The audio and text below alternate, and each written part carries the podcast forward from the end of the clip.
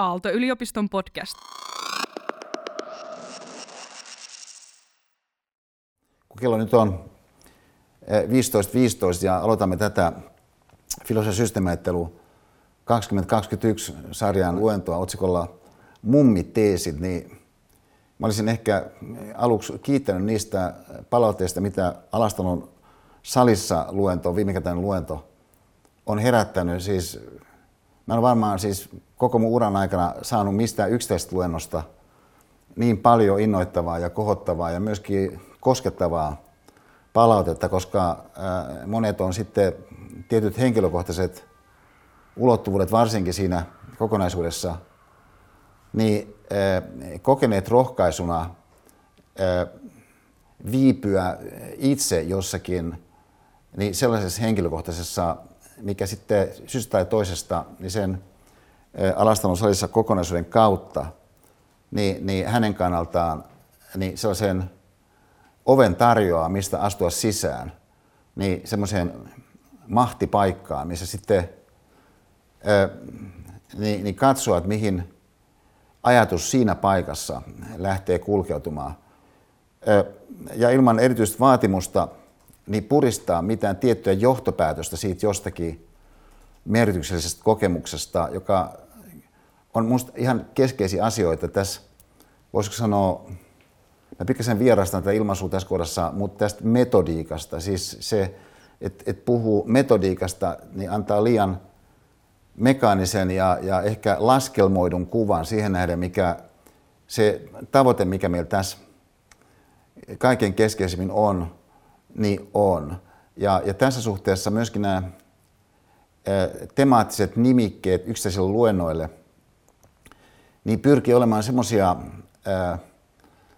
jotka eivät sulje, vaan pikemminkin nimenomaan niin, niin osoittavat jollakin tavalla jotakin oikeastaan tunnelmaa, että enemmänkin kuin että suuntaus olisi johonkin sellaiseen, mikä on esimerkiksi väitelausen muotoista.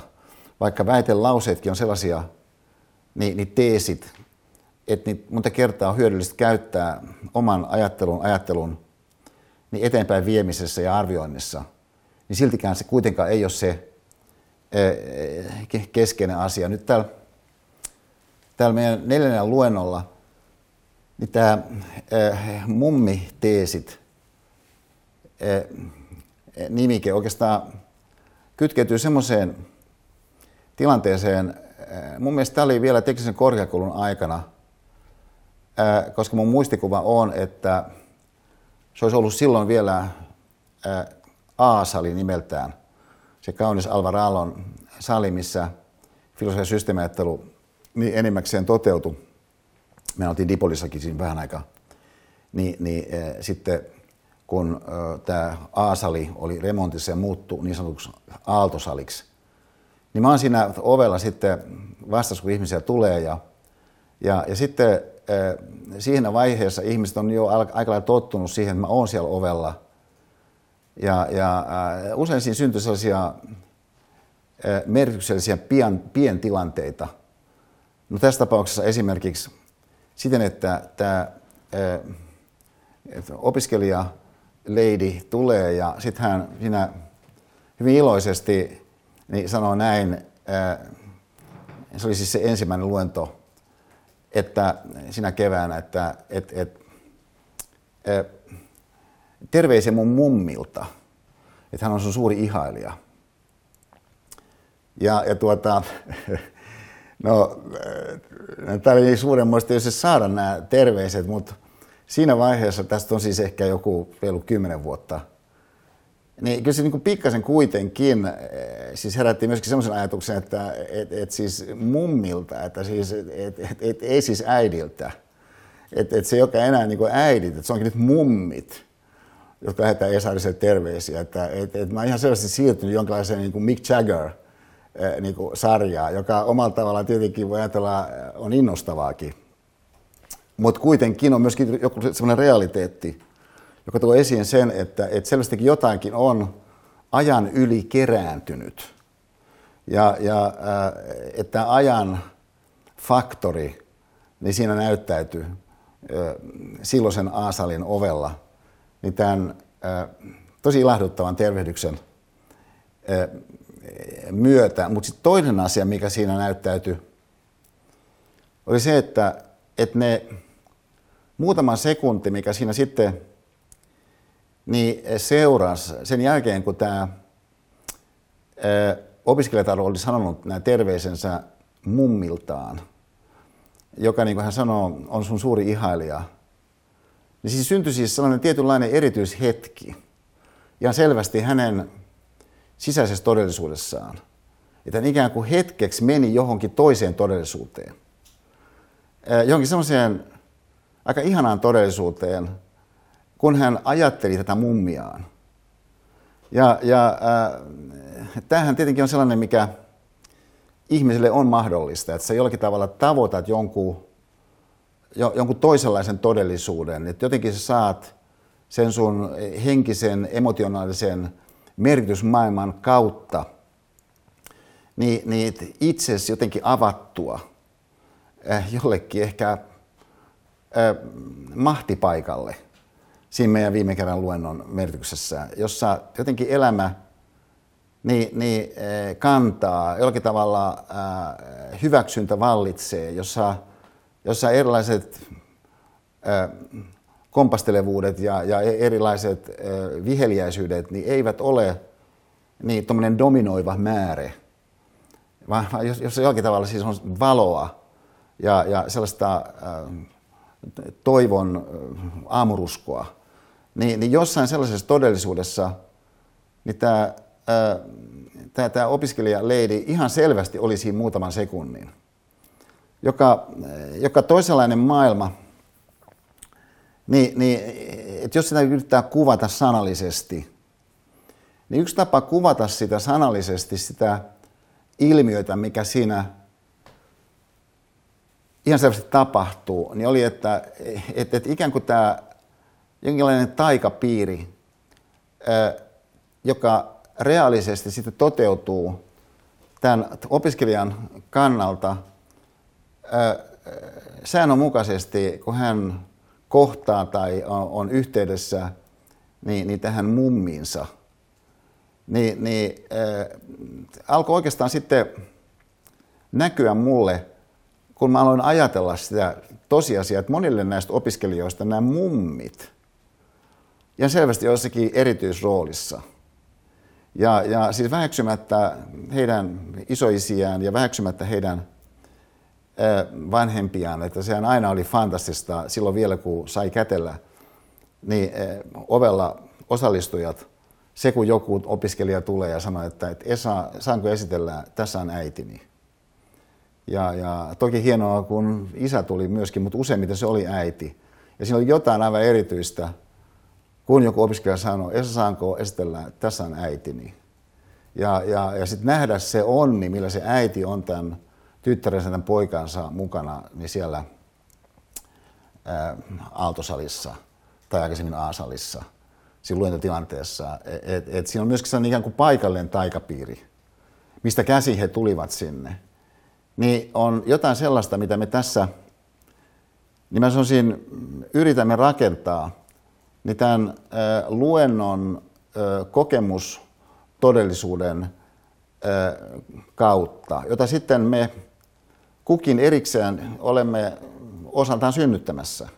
Koska ihmisolentoina me aistimista kokonaisuutta niin paitsi sen kautta, mitä me suoranaisesti näemme, niin myöskin kaikenlaisen semmoisen kautta, mitä siihen, mitä me näemme, me liitämme mielessämme. Ja, ja äh, että et, et jollakin tavalla esimerkiksi semmoinen tietynlainen keskittyneisyys, tietynlainen äh, viipyilevyyden mahdollisuus, joka äh, jossakin tilanteessa voi olla, vaikka tässä ovitilanteessa, niin tämä opiskelijatar saattoi viipyä hetken aikaa siinä ajatuksessaan mummistaan, koska hän saattoi aivan oikein mun kasvon ilmeestä ja olemuksesta ja ehkä muustakin päätellä, että, että Esa on oikeastaan ilahtunut tästä. Ja, ja tästä syystä niin, niin, hän itse voi viipyä siitä, siinä mumminsa ajatuksessa nyt sitten pidempään kuin jossakin toisessa tilanteessa ehkä. niin olisi mahdollista. Ja tämä viipylevyyden mahdollisuus tarkoittaa taas meidän ajattelun kannalta sitä, että, että jotain sellaista voi lähteä tapahtumaan, jonka tapahtuminen puolestaan voisi liittyä siihen filosofian antiikkiseen lupaukseen, jonka mukaan niin, niin paremmat ajatukset, niin niiden pointti on se, että syntyisi tosiasiallisesti parempaa elämää. niin elettynä todellisuutena sen ihmisen kannalta, niin tällainen todennäköisyys lisääntyisi. Nyt tietysti yliopistoympäristössä niin, niin, niin pääpaino aivan oikein. Että kysymyksessä on niin, niin, korkeimman älyllisen ymmärryksen instituutio, jota on vuosisatoja rakennettu niin, organisoiduksi toimintamuodoksi. Niin tieto ja tiedon ää, lisääminen, niin, niin sen, sen, sen myöskin eteenpäin välittäminen, siis mitä jo tiedetään, niin, niin toki on niin se fundamentaalinen ää, tavoite ja, ja ää, pysyvästi niin, niin merkityksellinen tavoite, se majesteetti joka antaa sellaisen ää, mahtiympäristön, missä sitten ihminen voi niin tämän tärkeän inhimillisen kapasiteetin vahvistumisen myötä, mikä on meidän kykymme tietää ja kykymme ää, oppia lisää kautta, niin, niin ihmisyydessä mahdollista. Niin on sitten filosofian historiassa usein heijastunut siten, että, että on mietitty yleisellä tasolla tosi paljon kysymystä siitä, että no että mitä tieto oikeastaan ylipäätänsä on. Ja, ja ää, jossakin vaiheessa, mä olin silloin vielä Helsingin yliopistolla, niin mun alkoi tämä painotus tietoa koskien, huolimatta siihen liittyvistä fundamentaalisista niin, arvoista ja ansiokkuuksista, niin tietyllä tavalla kiusata.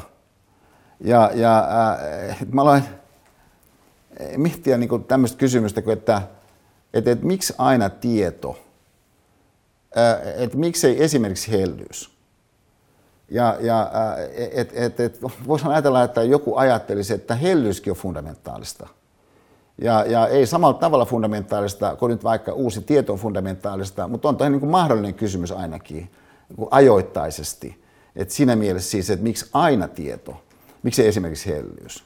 Ja, ja et, et, niin oli semmoinen kysymys, mikä joskus 80-luvulla niin, niin mun mieleen ää, muodostui. Ja, ja ää, varmaan tämä oli osa sitä, ää, no, no mun kannalta kehitystä, mihin oli liittynyt niin, ää, luentomuoto keskeisenä komponenttina niin, niin ajattelun kehittämistä omakohdalla – koska se luennon tilanne, niin, niin kun sen ajattelee niin kuin mä ajattelen luennon tilanteen, niin on keskeiseltä osaltaan ajattelun tilanne. Ja sitä kautta niin myöskin sellainen tilanne, missä esimerkiksi kysymys siitä, että et, et, kuinka paljon se mahdollisesti uusi ajattelu, minkä siinä jossakin luennon ympäristössä ja yhteydessä mä onnistun tuottamaan – nyt liittyy esimerkiksi hellyyteen. Että nyt voisi kuvitella, että, että joku henkilö ajattelisi 21-vuotiaana, että, että kyllä mun kannattaa kehittää mun ymmärrystä niin monenlaista asiaa koskien.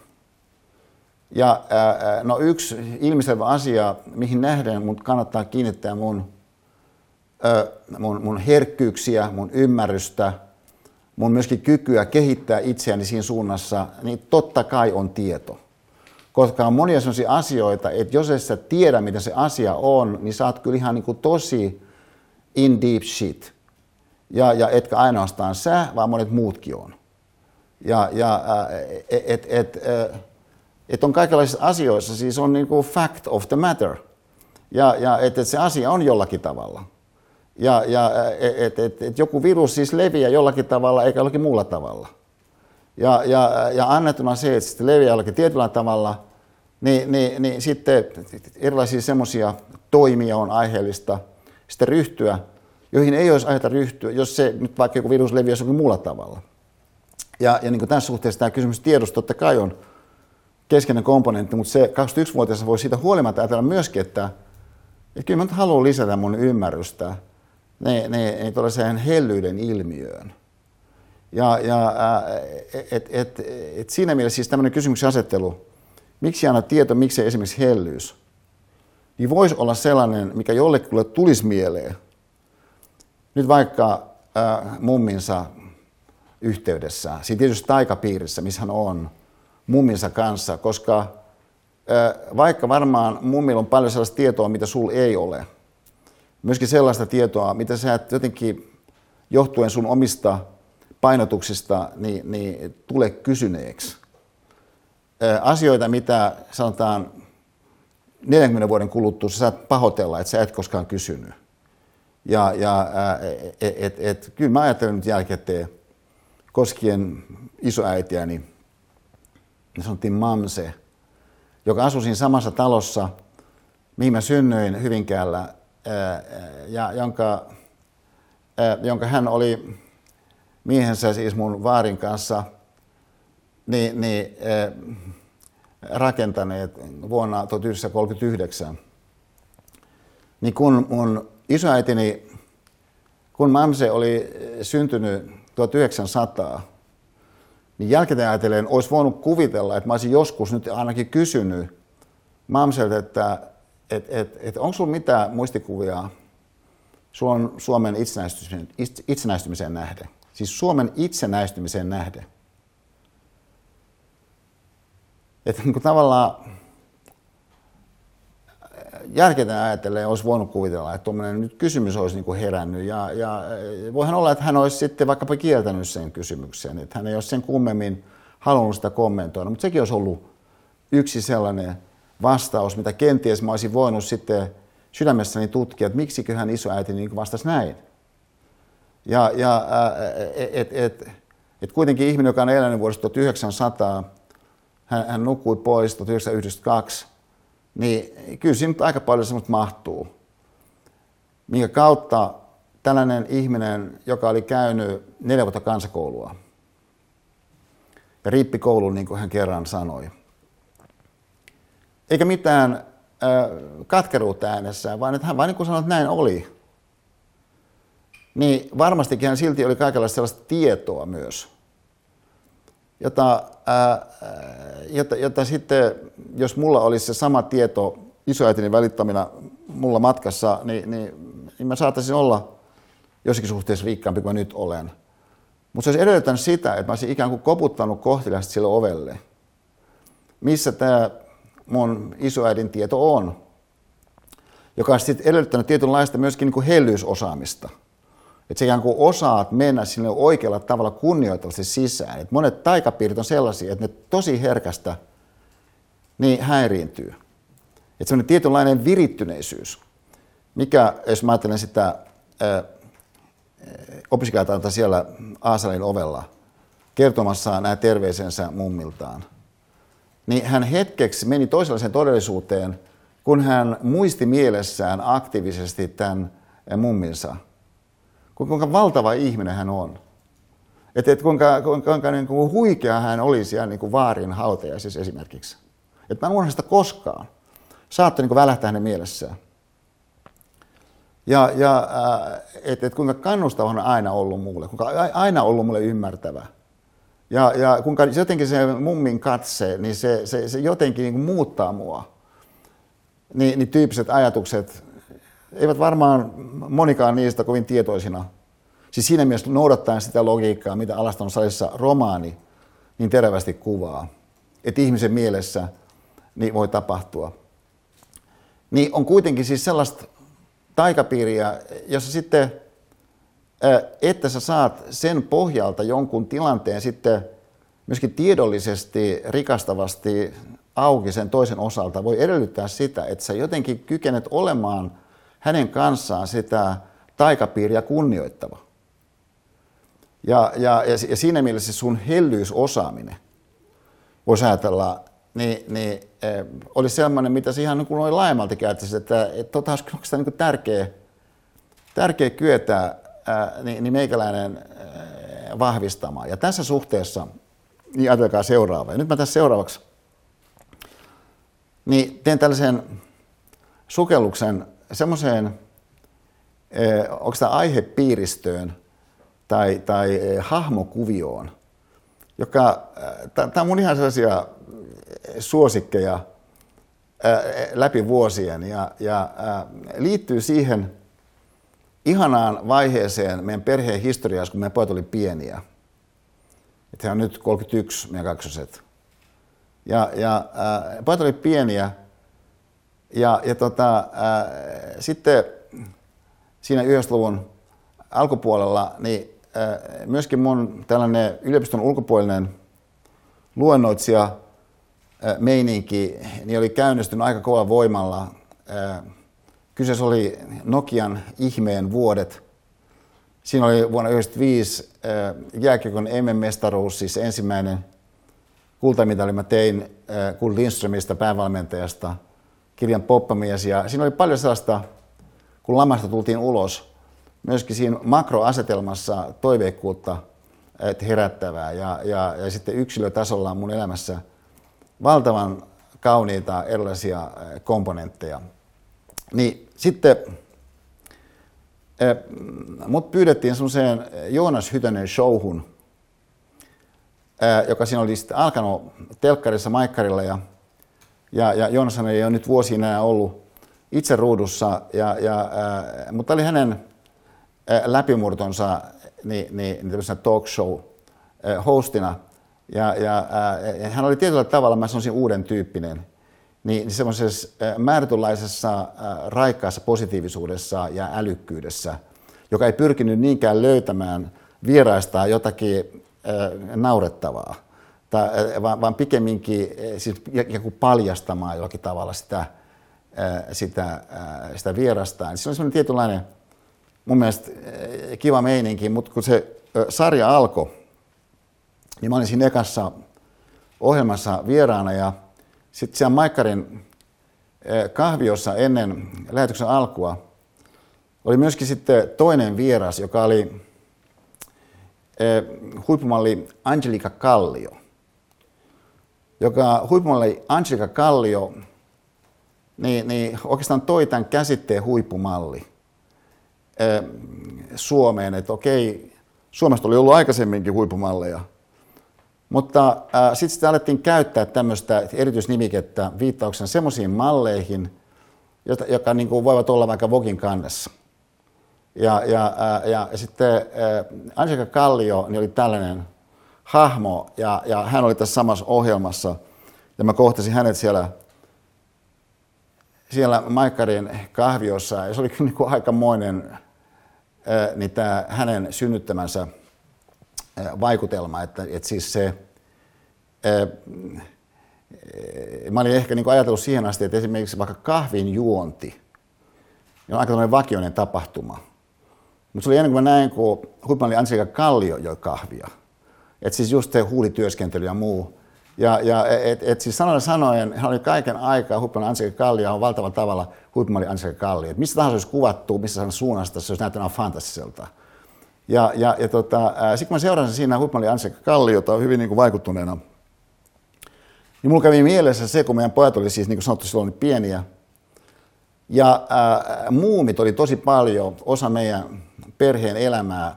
Siinä oli tämä Dennis Leavesonin tuottama aivan fantastinen, mun mielestä läpimurto muumien osalta TV-sarja, niin pyöri ja, ja me katsottiin sitä kahdella kielellä, kun pojat oli ruotsinkielisessä kielikylyissä myöskin, niin, niin, ja se on aivan fantastinen se äänin maailman myöskin siinä ja kaikin tavoin. Niin muumit oli paljon meidän perheen todellisuudessa. Sitten kun mä seuraan huipulle Ansel Kalliota, niin mulle tuli mieleen tämmöinen pointti, että, että että se, mikä muumeissa on kyllä siis innostavaa, on se, että, että muumithan ei ota hernettä nenään siitä, että, että heillä ei ole Hupmalle Ansel Kallio tyyppisiä korkeita poskipäitä. Ja, ja, ja jalatkin on vähän lyhyen lännät. Ja, ja et, et siis sanoja sanoja, jos ajattelet näin, että et, et mikä tuommoisessa muumifilosofian keskeistä, no ainakin se, että et, et, et, et heidän mielestään töpö jaloillakin pääsee. Ja jos ajattelet tämmöistä prinsiippiä, että töpöjaloillakin pääsee, niin oikeastaan tarkemmin ajatellen niin se pitää paikkansa. Ja, ja että et, et on monenlaisia juttuja, mitkä vois olla toisin kuin ne on sun osalta. Että vaikka sun kielitaito niin voisi olla parempi kuin se nyt on. Että et sun, sun vaikka ää, jopa suomen kielen sanavarasto voisi olla laajempi kuin se on nyt. Mutta jos on ihan tarkkoja, niin kyllä nyt aika pitkälle sillä nykyvarastollakin pääset. Siis jopa suhteessa johonkin sellaiseen, mitä nyt monet pitää siis kaikkein aikein suomalaisesta romaaneista ykkösenä, Alastalon sali-romaani, josta tiedät ennakolta, että siinä on vaikka kuinka paljon semmoista sanastoa, mitä sä et tunne. Niin, niin siitä huolimatta, niin, niin oikeastaan sä voit saada aika paljon, kokemus osoittaa, niin, niin tollaisestakin. Että et siis sanalla sanoen, että et kyllä sä voit puhua englantia niin aika tuntuvallakin niin, niin, eh, aksentilla. Että siis toisilmaisten, että se voi olla, että sun englannin kieli niin ei ole samanlaista, mitä sä kuulet vaikkapa Balliol Collegein käyneeltä Boris Johnsonilta.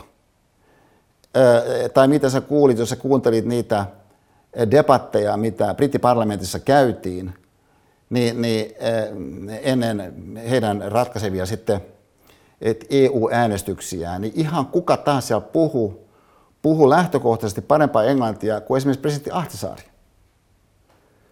Ja, ja jos sanot näin, että okei, mutta kun presidentti Ahtisaari puhuu englantia, niin mikä on todennäköisyys, että se, joka kuulee hänen puhumaan sitä englantia, kokee, että se mitä hän sanoo on totta.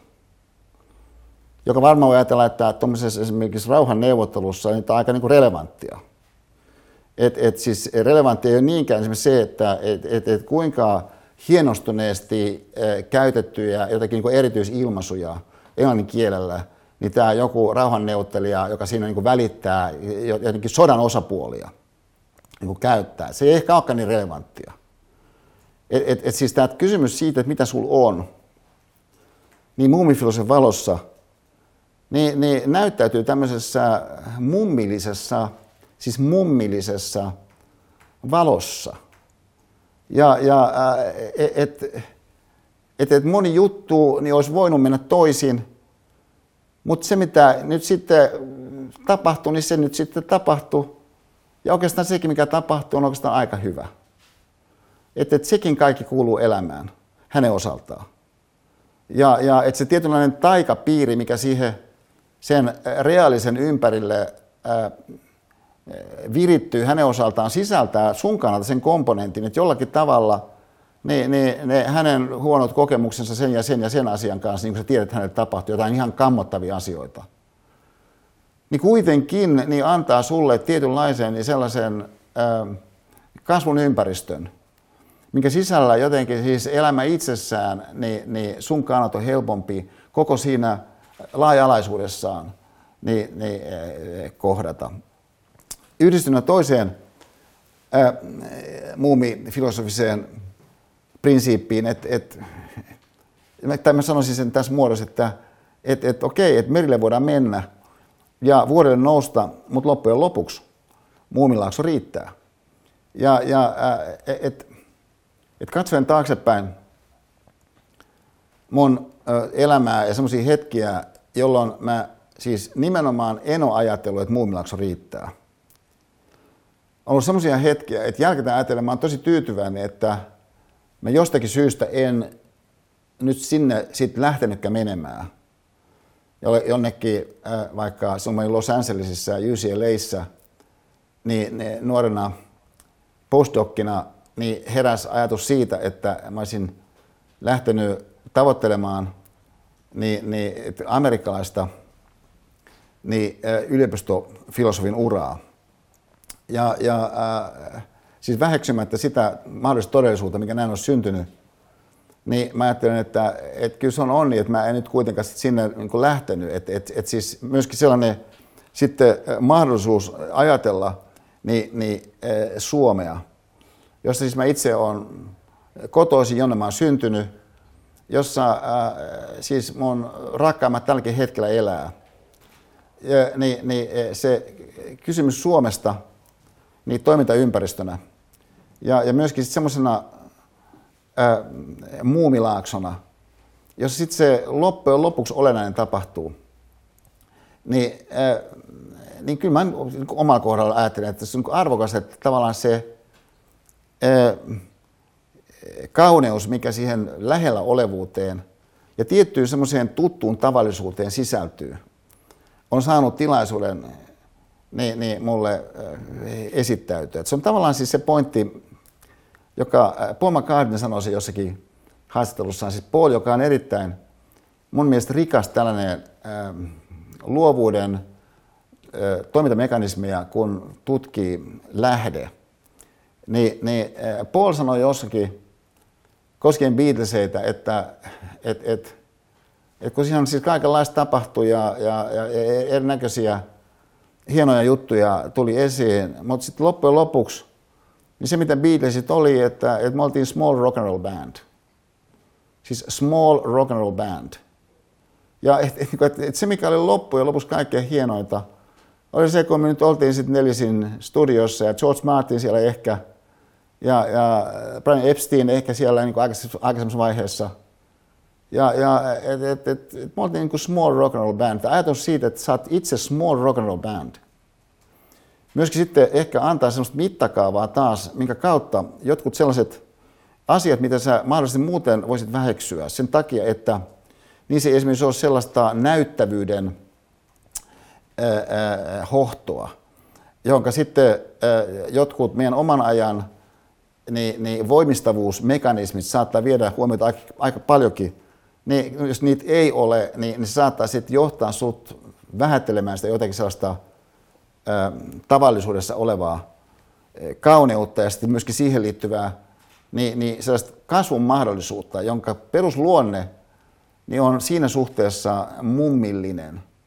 Että se ikään kuin ei hae ä, ensisijaisesti hyötyä itselleen vaan se jollakin tavalla liittyy johonkin syvempään elämässä olevuuden, niin, niin melkein mä sanoisin metafyysiseen dimensioon. Ja erityisesti ilmeisesti siinä, siinä suhteessa, jos me muumifilosofiaa ajatellaan nyt tässä kohdassa edelleen, että voisi sanoa näin, että, että kolmas tämmöinen muumi, filosofian keskeinen lauseke sanoo näin, että, että, että muumin mamma maailman paras muumin mamma. Niin kilpailematta kenenkään kanssa.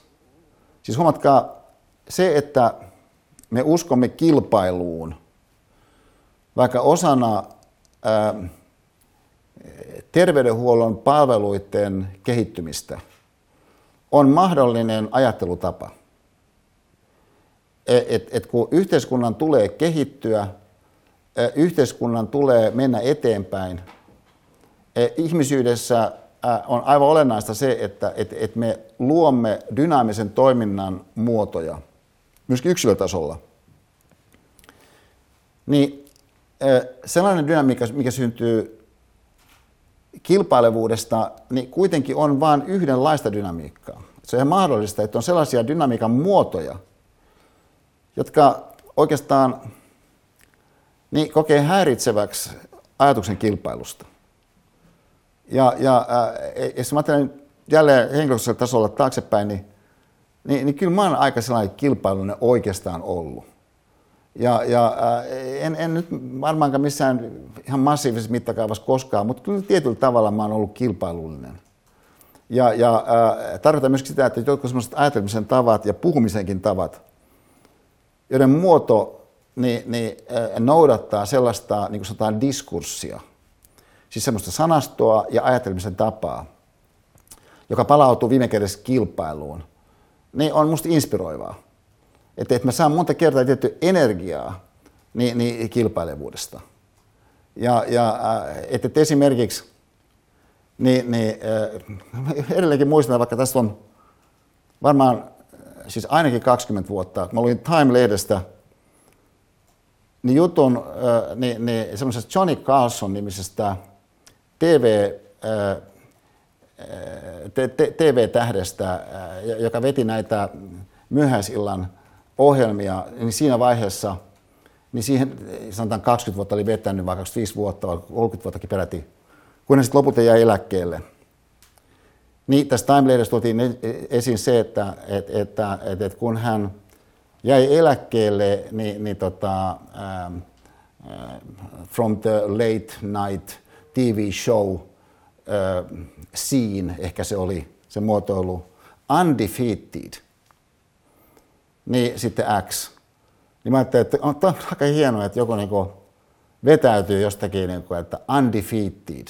Mutta siis tämmöinen sanasto, jos sä ajattelet, että sä voisit olla defeated, että joku voisi ikään kuin lyödä sut siinä sun omassa jutussa, niin se on kilpailusanastoa, mutta se ei ole semmoista sanastoa, mikä määrittelisi muumimamman suuruutta.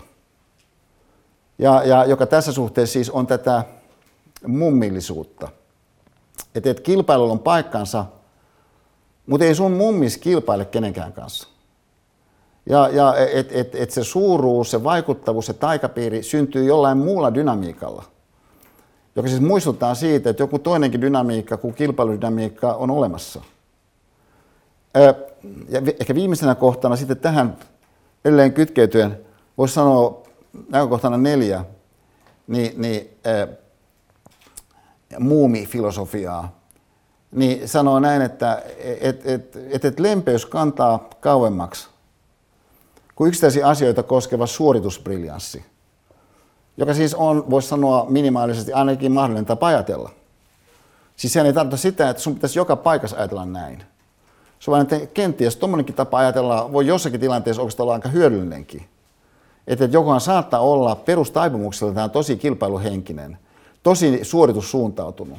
Ja, ja mehän tiedetään tämä täysin varmasti, että monissa ympäristöissä niin, niin se, että joku pystyy sitten keskittymään siihen jonkin suoritukseen, niin on jotain, mitä me tarvitaan yhteisönä ja myöskin sitten sen eteenpäin menon niin, niin lähteenä, mitä, mitä yhteiskunta kaiken kaikkiaan tarvitsee. Ja jos mä ajatellaan Aalto-yliopistoa, niin kyllä mun toiveeni on se, että, että kun mä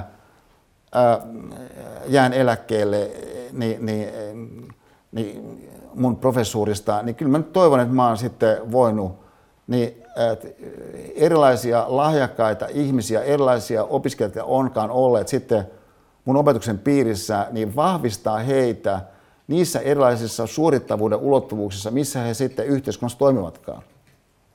Et siis mä en mitenkään tässä väheksy suoritteellisen ulottuvuutta, mä vaan muistutan siitä muumifilosofisesta mummipointista – että et on muuten joku suoritteita tuommoisessa elämässä. Ja sitä kautta siis voidaan ajatella, että, että tietty tuollainen lempeyden prinsiippi, joka mä sanoisin on se, minkä piiriin niin tämä opiskelija ovella, niin, niin hetkeksi niin singahti, tietty lempeyden taikapiiri. Niin on se ihan mahdollinen niin, niin sunkin ottaa siihen sun työpöydälle. Niin, ja, sitä kautta myöskin ehkä ajatella sitä, että kyllä tuommoinenkin voisi oikeastaan meikäläisen osalta niin, niin, saada osakseen tiettyä sellaista huomiota, mitä mä nyt kohdistan niin kehitysmielessä monenlaisiin muihinkin juttuihin. Että mä haluan monenlaisissa suhteissa, mitä mun tällä hetkellä vielä ei ole, niin kehittyä, niin toi olisi ihan mahdollinen suhde, missä sitten ihminen tosiaankin voisi kehittyä. Ja, ja niin kuin tässä suhteessa niin se, se, se, se, se maailma, mitä, mitä me koskettelemme, niin ehkä nyt leikataan sisään aivan eri kohdasta, mutta silti mun mielestä sama, onko tämä ilmiö kokonaisuutta kosketellen, niin ajatelkaa seuraavaa, että, että, että, että yksi tämmöinen tämmöinen tota, tapahtuma, joka, mä sanoisin, että et, et, et harva yksittäinen tapahtuma viimeisen vuoden ajalta niille, jotka sen livenä seurasi, niin, niin äh, aiheutti yhtä rajun äh, kyynelrajan ylimenemisen kuin, äh, kuin, kuin mikä oli se, mitä tapahtui Hidon emykisojen yhteydessä, niin, niin naisten viestin yhteydessä. Ja, ja, ja tota, et kun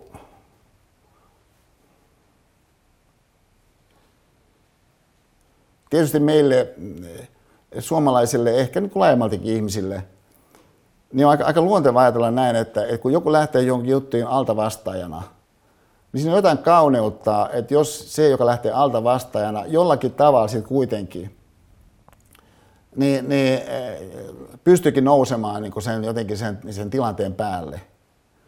Ja, ja, et, et, ja, ja myöskin sit voi olla monia sellaisia tekijöitä jossakin tekemisessä, että et, et vaikka tietysti musiikissa sen hyvin herkästi monet aistii sen, että et, et onko joku siis täysin läsnä jossain jutussa vai onko hän vaan suorittamassa sitä. Nyt vähetkö sitäkään. Että et tavallaan se, että joku ihminen niin antaa itsensä siinä jossakin, niin se on, se on jollakin tavalla niin, niin, inhimillisesti koskettavaa ja tärkeää.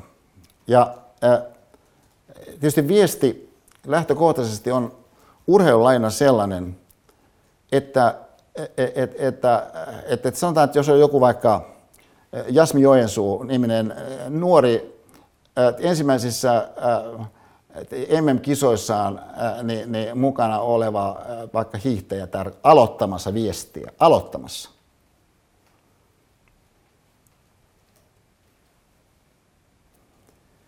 Ja, ja, ja, ja voi olla, että sä oot niin ihan kauheasti pärjännyt niin, niin, äh, jossakin yksilö suoritustilanteessa, niin siis ihan samoissa kisoissa. Ja sitten siinä on niin rinnalla niin siis kovimmat hiihtäjät koko maailmassa. Niin, niin äh, voi ajatella, että et, et siihen liittyy siis sellainen aika, aika vahva henkisen miele, henkisessä mielessä niin, niin, alaspainavuus, johon nähden taas toisaalta se ajatus siitä,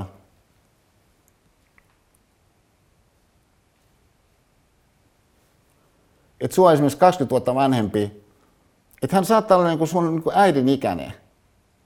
Niin, niin Liiteessä Roponen on siellä niin kuin odottamassa vuoroa.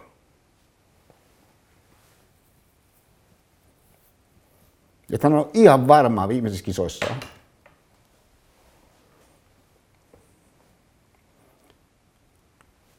Niin voi tapahtua siis tämä ilmiö, että et, et se jollakin tavalla niin kuin, tavoitat sen tason, mitä niin, niin, meidän Mandela-luennon yhteydessä me koskettelimme niin yhtenä Mandela-prinsiippinä. Siis jollakin tavalla, että et se ihminen on jollakin tavalla enemmän kuin mitä itse uskoo, että voisi olla. Niin se nyt esimerkiksi tässä tapauksessa viestihidon yhteydessä. Niin, niin, niin me mennään hetkeksi niin, niin siihen, siihen, niihin ratkaisuhetkiin. Et, et, tota, e, eli mä hyppään siis nyt tuommoiseksi kolmeksi minuutiksi niin, niin, niin, niin tähän viestin hiihtoon. Ja, ja noin, jos ajatellaan kuvauksellisesti, niin meidän kannalta ehkä ei ole ihan täysin onnistunut siis se ohjaajan leikkaukset niin tämän, tämän, tämän, tämän, tämän, tämän, tämän hiihdon to, toteutuessa, koska, koska hän sinänsä ymmärrettävästi haluaisi seurata Norjan selvän voittajan maaliin tuloa esimerkiksi ja sitten toisaalta seurata myöskin niin, niin Venäjän punaisella hiittävän joukkueen niin, niin, suoritusta, vaikka se on ihan puhdas yksilösuoritus, koska nämä kaksi ensimmäistä sijaa on jo selvästi ratkenneet, mutta, äh, mutta me ei välitä nyt tästä ikään kuin ohjauksellisesta leikkauspintapuutteesta, niin, niin, niin, niin me, me mennään tähän tosiaan muutamaksi minuutiksi.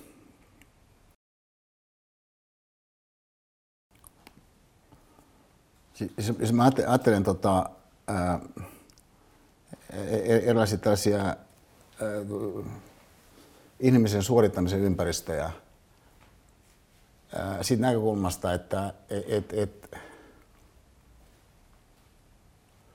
näkeekö joku, joka, joka ei nyt niin välttämättä tunne sitä ympäristöä ihan kauhean hyvin. Et, et näkeekö paljalla silmällä, että et joku vetää ihan limittiin.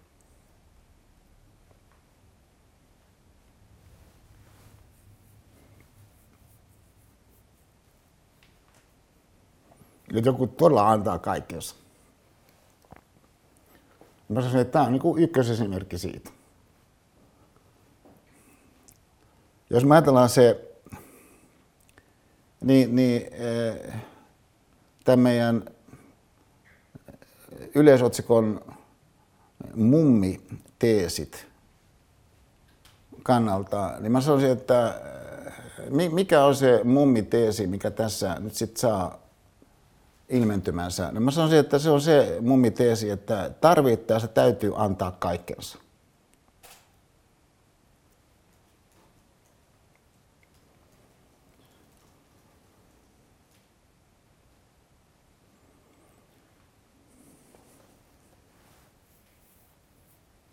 Ja jos sitten sä ajattelet näin, että se sun omaa mummia koskien, että, että ne erilaiset suoritteet, mitä hän on tehnyt, niin oikeastaan ei niin kauhean hyvin sulla ole semmoisessa mielessä selvillä kuin sitten joidenkin sellaisten ihmisten, joiden tekemiset on organisoituneet jollakin yksilöityvillä tavoilla, kuten vaikkapa urheiluosan ympäristö. Niin jos sanotaan, että sun mummi on synnyttänyt neljä lasta ja yksi heistä kuoli synnytykseen.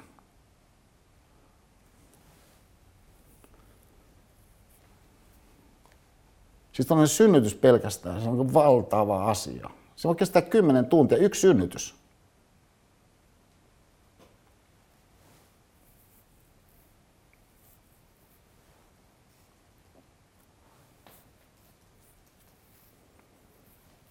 Siis monissahan semmoisissa urhoollisuussuorituksissa, uh, jotka, jotka liittyy, ja nehän on monelta meille tuttuja kuvattuina, siis just joku, joku sotaympäristö vaikka.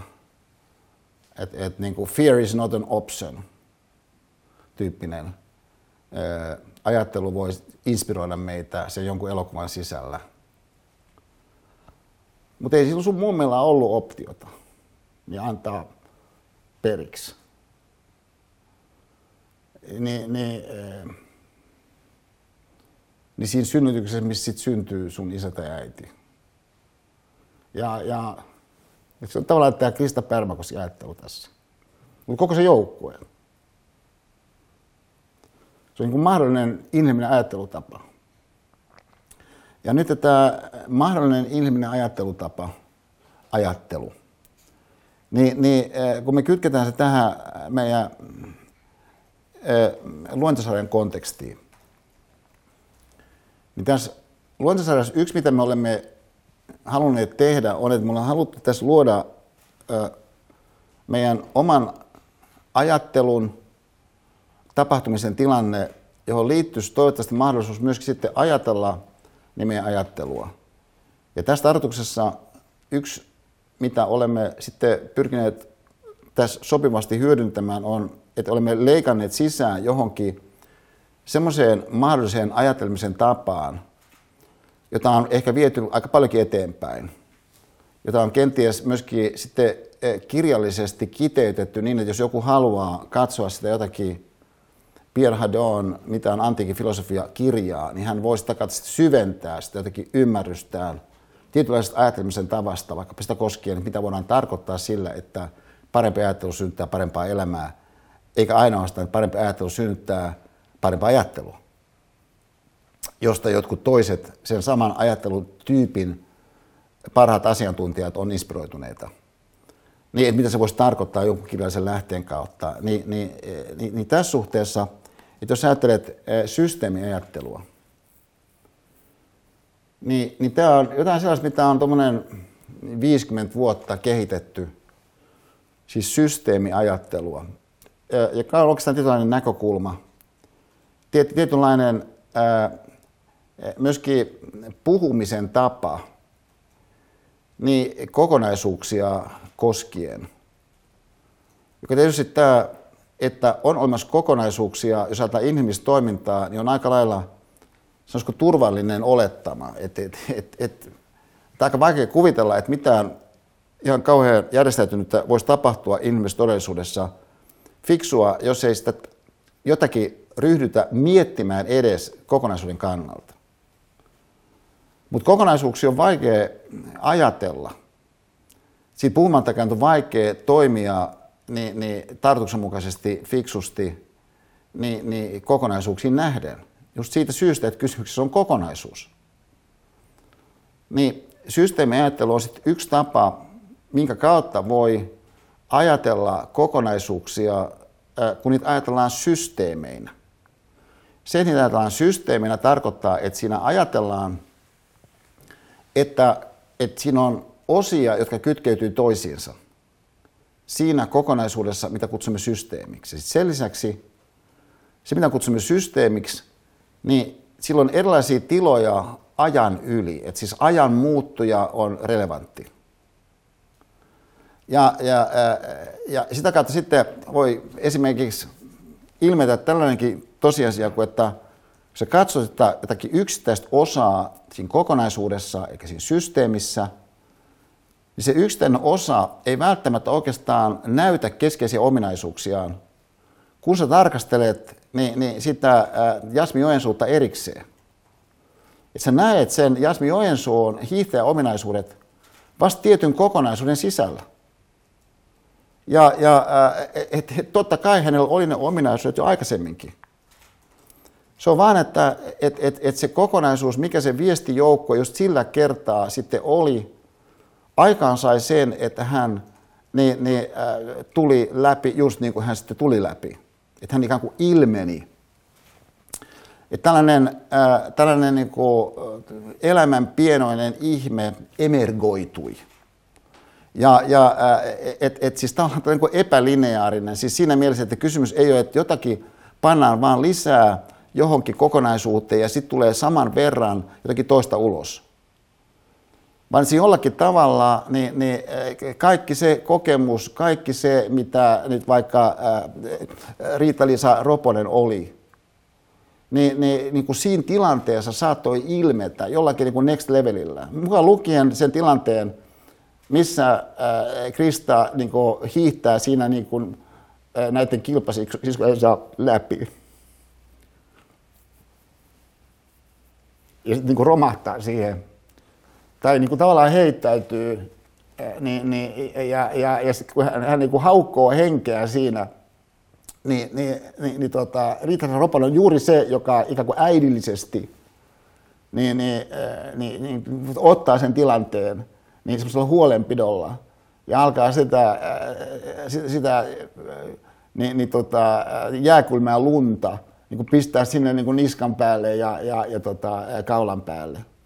Ja, ja et, et, et siis, et se, et mitä se joku jossakin kokonaisuudessa on, niin tuo siitä jostakin sellaisia ominaisuuksia, joita erikseen niin kenties ei joskaan ollenkaan ollut.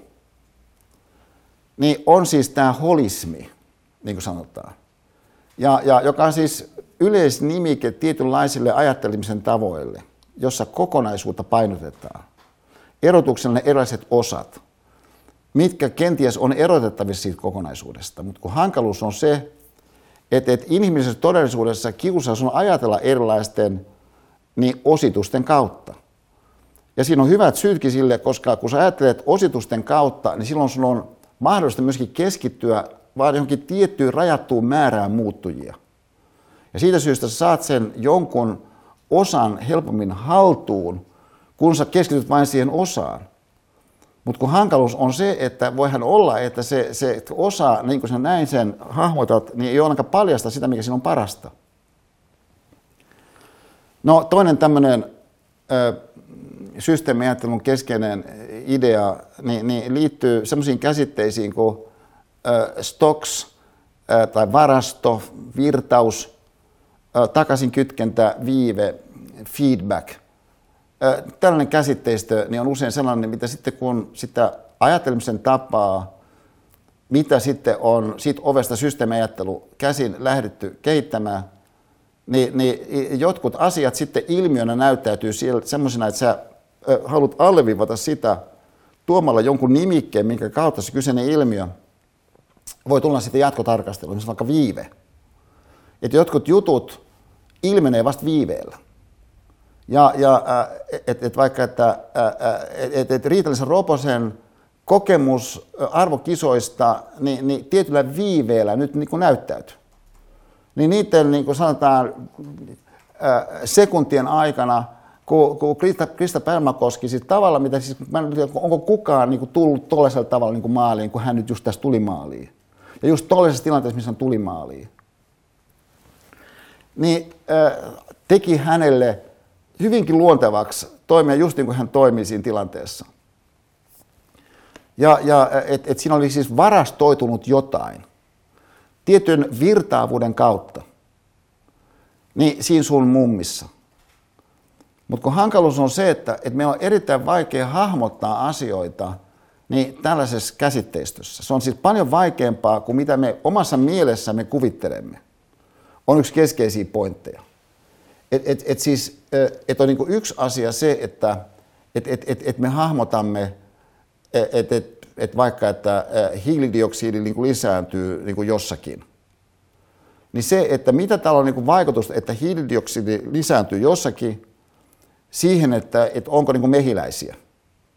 Ja, ja että et, et ne yhteydet eivät ole samalla tavalla ilmeisiä kuin silloin, kun me tarkastelemme jotain, joka on tosi rajattua.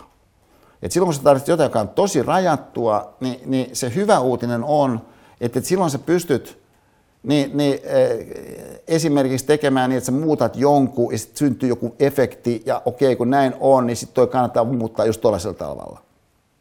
Mutta jos se koko juttu onkin huomattavan monimutkainen, niin kuin kokonaisuus aika helposti on huomattavan monimutkainen, niin, niin, äh, niin, niin voi olla, että et, et, et, et se palaute, mitä sä saat jostakin, niin ei auta sua muuttamaan sitä jotakin. Ja, ja, ja niin kuin siinä mielessä niin, niin, niin se niin kuin takaisin kytkennän niin, niin logiikka, niin, niin sen sijaan, että se auttaisi niin etenemistä eteenpäin niin, että joku toivottava voimistus ja vähemmän toivottava heikkenisi, niin logiikka ei toteudukaan. Ja sitä kautta sitten se, mitä kutsutaan emergenssiksi. Siis se, että, että ollaankin jollakin seuraavalla tasolla, niin ää, ei sitten positiivisessa mielessä ei toteudukaan. Ja, ja, mutta ää, se, että se kuitenkin mahdollisuus on olemassa, on siis tämän ää, tietynlaisen mallintamisen tavan, mitä kutsutaan systeemiajatteluksi keskeisiä pointteja. Ja nyt tässä yhteydessä se mun toiveeni olisi, että nämä avainsanat voisi jonkun asteisesti niin, niin, ää, löytää tiensä siihen sun omaan sisäiseen ää, vokabulaariin. Niin, että, että se niin kuin jonkun asteisesti hyväksyisit esimerkiksi sellaisen ilmiön kuin vaikka viive. Että, että jotkut jutut niin tapahtuu viiveellä. Ja, ja, ja koska jotkut jutut tapahtuu viiveellä, niin silloin voisi ajatella, että no tämmöinen vähittäinen, hyvinkin pieni muutos, niin se voi olla oikeastaan aika tärkeäkin ilmiö. Että, että meikäläisen kannattaa tuohon niin kiinnittää ehkäpä huomiota. Ja, ja, ää, tai vastaavasti, että et, kun jos jokainen ihminen ajattelee itseään niin universumin viime kädessä keskipisteenä, tavallaan sä et voi mitään muuta – koska se sun tietoisuus ja sun näkökenttä avautuu just siitä kohdasta, missä sä kulloinkin olet. Niin voisiko sanoa, että että että sen mummi-ajattelun yksi keskeisiä pointteja on se, että että ei mä ole mikään universumin keskipiste sen kummemmin. Ja, ja että et on olemassa tällainen kokonaisuus, mä oon sen osa. Ja se on ihan okei. Okay. Ja, ja että et, et, et siis semmoinen tietynlainen myöskin armollisuus, mikä siihen liittyy, kaikenlaiseen sellaiseen liittyen, mikä nyt jostakin näkökulmasta käsin katsoen, niin, niin ehkä ei ole niin kauhean toivottavaa ollut. Niin sä oot kuitenkin jotenkin siihenkin nähden armollinen. Ja, ja et, et, et siis se kokonaisuus ratke, ratkaisee, olisi ikään kuin se mummiteesi tässä, että kokonaisuus ratkaisee, siksi armollisuus. Just siitä syystä kun sitten hänen äh, tyttären poikansa hänen yhteydessään, niin se mummi on tietynlainen, koska hän tulee siihen tilanteeseen tietyllä armollisuudella. Että hänellä ei ole oikein niin hölskäsen pöläystä käsitystä, että mitä tämä tyttären poika oikeastaan niin opiskelee edes, tai, tai mihinkä hän niin tähtää, mutta se on jollakin tärkeällä tavalla okei, okay, just niin kuin se on. Ja hän pyrkii sitten niin luomaan sellaisen taikapiirin, että sitten ennen pitkään mahdollisesti ihan valtavalla viiveellä – niin, niin hyvät asiat vois hänen kohdallaan sitten niin kuin toteutua. Ja, ja äh, siis sanon sen vielä toisesta suunnasta, että et, et kun, kun, tota, ää, ää, kun mä ajattelen tällaista ää, pipsa-diskurssia, että miten hän niin kuin hahmottaa, miten hän myöskin puhuu niin, niin, elämänsä miehelle, niin kuin mä toivon, niin, niin, niin, niin tota, ää, Yksi sellainen ilmaisu, mitä hän aika herkästi tässä on vuosien mittaan käyttänyt, on tämä ilmaisu kuin korskea. No, jos sanotaan, että et, et, et Esa Saarinen on aika tällainen siinä suhteessa miehisen tunnelmaailman olento, että tietynlaiset tavat ajatella on, on tosi luontevia Esalle ne voi liittyä esimerkiksi kilpailuun. Ne voi liittyä esimerkiksi ykkösenä olevuuteen. Ja, ja että et, et, et tuossa Apulehdessä oli semmoinen iso haastattelu, tai se, joka on edelleenkin siellä, ää, niin, niin, ää, niin, niin, jonka yhteydessä muistin tämän pointin siitä, että kuinka hämmästyttävää oli se, että, että kun mä tutustuin Pipsaan, tämä oli jo ennen kuin mä olin rakastunut häneen, vaikka sekin tapahtui aika aikaisessa vaiheessa. Ja, ja se oli niin, niin kuin iso osa hänen jotenkin sitä tapansa olla maailmassa. Siis se, että, että kun mulla oli aivan ilmeisesti selvää, että kuuluu olla tähti, niin Pipsa on millä tavalla kiinnostunut koko kategoriasta. Se on niin aivan niin ällistyttävää. Ja, ja että et tavallaan tällainen, niin kuin hän sanoo, korskeus – niin siinä voi olla dynamisoivia elementtejä sen jonkun kannalta suhteessa johonkin tekemiseen. Siinä korskeudessa, millä hän sitten ajattelee vaikka kykyjään. Ja, ää, ja, ja sitä kautta, että, mikä hänelle on niin myöskin sallittua. Niin on jotain sellaista, että, että, että, että toi, toi niin käy pipsalle. Joka siis diskursiivisesti niin, niin sanastollisesti, myöskin hahmotuksellisesti on tuonut sitten mun todellisuuteen tällaisen korskeuden viitepisteen, jonka nähden sitten mä tässä oikeastaan on päivittäisesti niin kuin tietynlaisessa haastesuhteessa.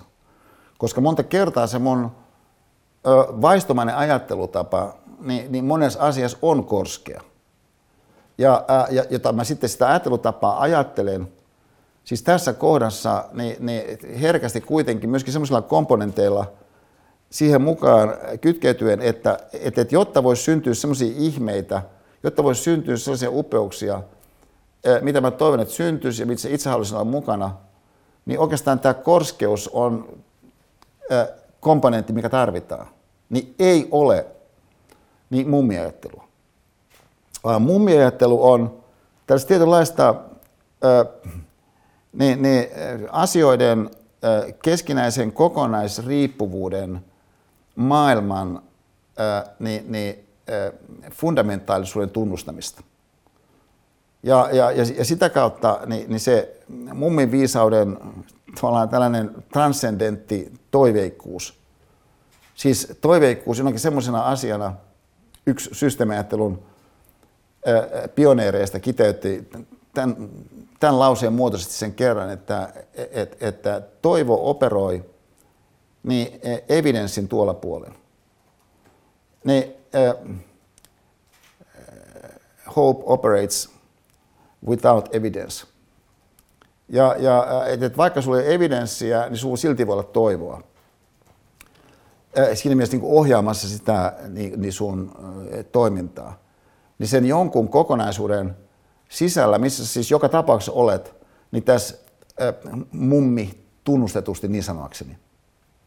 Mutta jos sitten taas toisaalta, kun ajatellaan sitä systeemiajattelun perusajatusta, että, että yksittäiset asiat saavat tosiasiassa merkityksensä vasta sen kautta, että mikä on niiden suhde muihin osatekijöihin siinä kokonaisuudessa.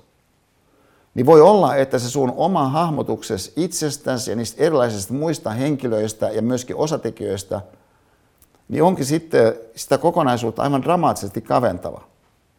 Jolloin sitten se paremman ajattelun mahdollisuus siinä kohdassa, niin olisi tiettyä sellaista armollisuutta yhtäältä ja toisaalta sitten sen kokonaisuuden kohtaavuutta toisaalta. Joka sitten puolestaan tämä ajatus, niin, niin äh, mun mielestä kiteytyy niin, niin erityisen kauniisti niin seuraavaan, seuraavaan ilmiöön. Ja nyt me tässä kohdassa niin, niin tota, äh, vähän, vähän vedän henkeä. Nyt tämä yksi sellainen henkilö, joka nyt jälkikäteen ajatellen, niin, niin on ollut tällainen valtava äh, vaikuttavuushenkilö niin, niin tällaisessa mummi-energeettisessä suhteessa, on semmoinen rouva Askola, joka siis sinänsä ei ole mikään mun sukulainen, mutta joka tuli sitten mun, ö, mun elämään valtavana taikapiirinä – sen seurauksena, että mulla oli vuonna 1997 niin kunnia pitää juhlapuhe sotainvalidien veljesliiton vuosijuhlassa. No mä olin kirjoittanut sen juhlapuheen sanasta sanaan. Ja noin tekstillisessä mielessä mä edelleenkin siitä oikeastaan aika ylpeä tekstinä. Ja, ja äh, kaikki, mitä piti tehdä, oli vain lukea siellä edessä. Mutta mä pääsin ensimmäistä sivua läpi, kun sen tilanteen tunnevoima oli niin valtava. Siis mitä oot tuollaisen porukan edessä? Ja aloin sitten itkeä siellä edessä. No, jotenkin mä sitten kumminkin sen puheen kompuroin läpi, mutta se ei ollut kyllä teknisesti mikään kovin onnistunut puheen pitäminen. Mutta se johti kuitenkin siihen, että, että mä sain sit kirjeen. Mun muistikuva oli vuosikaudet, että se tuli aika nopeasti se kirje sen tilaisuuden jälkeen, mutta se ei tullut. Joka oikeastaan lisää tämän kirjeen painoa. Siis se tosiasia, että, että se tuli mulle niin, niin kaksi kuukautta myöhemmin melkein tämä kirja. Niin kun tästä kirjasta ilmenee itse asiassa semmoisen TV-esiintymisen seurauksena, missä, mikä sitten oli lähellä tämän kirjoittamista just ollut. Niin, niin ähm, tässä kauniissa käsikirjoituskirjeessä niin Rouva Askola niin kirjoittaa seuraavasti. Filosofian tohtori Esa Saaninen. Tahdon kiittää teitä puheestanne sotainvalidien viikon avausjuhlassa 17.8.97 Helsingin kaupunginteatterissa – olen 86-vuotias, nyt 100 prosenttinen sotainvalidi. Sairaanhoitaja ja sodassa alusta loppuun. Menetin sodassa terveyteni molemmat veljeni kotimme Viipurissa. Olen kuitenkin voinut olla työssä sairaanhoitajana erilaisissa tehtävissä eläkeikääni asti. Sitten vasta ymmärsin hakea sotainvaliditeettia, jonka sain 18 vuotta sitten. Tämä pitkä selitys siksi, että näiden 18 vuoden aikana olen kuullut erilaisia juhlapuheita sotainvalideille. Te olette ainoa, joka on tajunnut sotarintamalla olleiden syvimmät tunnot. Te olette meidän tulkkimme. Olette yltänyt sielumme syvimpiin sopukoihin. Emme itse ole osanneet tuoda sisimpiä tuntojamme esiin. Ehkä emme ole rohjenneetkaan. Siksi puhettanne kuunnellessamme me itkimme. Kyyneleet sulattivat rinnassamme vuosikausia ollutta möykkyä. Sen tilalle saimme voimaa vieläpä elämän iloa kipujemme keskellä. Kiitos myös, kun televisiossa äskettäin herättelitte suorin ja rohkein sanoin vallassa olevia päättäjiä ja meitä kaikkia tajuamaan oikeudenmukaisuutta mikä on oikein, mikä väärin. Yhdyn emeritus arkkipiispa Mikko Juvaan. Vielä ei kansamme ole kokonaan rappeutunut. Teitä kiittää Sylvi Askola, kauniilla 60.97. No, tämä oli kyllä valtavaa. Ja johti siihen, että mulla oli niihin aikoihin, niin tuolla hotelli Intercontinentalis, niin kuin sen nimi silloin oli, niin, niin Scandic Park nykyisin Mannerheimin tiellä, niin sellaisia isoja luentoja, yleisöluentoja. Mä kutsuin sitten Kaunialasta niin sinne ihmisiä ja luennoille ja sitten Rouva Askola oli aina niissä mukana ja, ja, ja se oli aivan, aivan fantastista. Mutta sitten se henkilö, kenen kanssa mä niitä delegaatiot järjestiin, niin soitti mulle kerran, että, että Esa, ootko tietoinen, että Sylvi täyttää yhdestä vuotta silloin ja silloin, ja meillä on juhlat tuolla Ruokalassa. Öö, että olisi tosi mahdollista, mahtavasti pääsisit paikalle. No, päivä oli mulle mahdollinen, sinne mä sitten menen liityn onnittelijoiden jonoon ja siellä on Rouva Askola. Hän oli ihan uskomattoman lyhyttä Rouva Askola, mutta ihanan näköisen hän siellä seisoo niin semmoisessa äh, vähän vihertävässä mekossa ja äh, sinivalkoinen kukkakruunu päässään. Ja, ja, ja äh, no sitten tulee mun vuoro ja mun on siinä komeet ruusut hänelle ja, ja, ja, ja tota, sitten mä niitä ojenan hänelle ja sitten mä muistan, kun musta tuntuu, että ikään kuin hän ei oikeastaan keskitty siihen, että mitä mä oon nyt hänelle siinä antamassa – että selvästikin hänen mielensä oli vähän niin kuin muualla, niin kuin ihminen voi aistia toisen mielestä, että se voi olla vähän niin kuin muualla.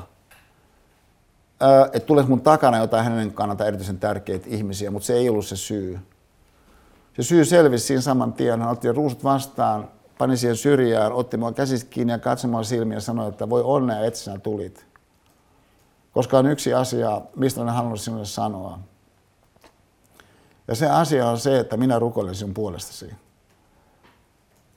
sen johdosta, että sinä puhut perheiden puolesta ja lasten puolesta ja ihmisen lämmön puolesta semmoisella tavalla, että ihmiset sitä kuuntelevat. Sanoi Rouva Askola. Mulle Kaunilan Sotomasairaalan Ruokalassa niin 90-vuotispäivillään. No tämä oli kyllä järsyttävää. Että jos sanotaan, että, että mikä nyt ainakin olisi tuollaisen mummi ajattelun fundamentaalinen prinsiippi, niin se on juuri tämä Rouva Askolan inhimillisen lämmön prinsiippi. Joka nimenomaan minusta vielä tulee muotoilla tässä ikään kuin ei niin kovinkaan kiehtovassa ja seksikkäässä tai jotenkin mukaansa tempaavassa muodossa, inhimillinen lämpö.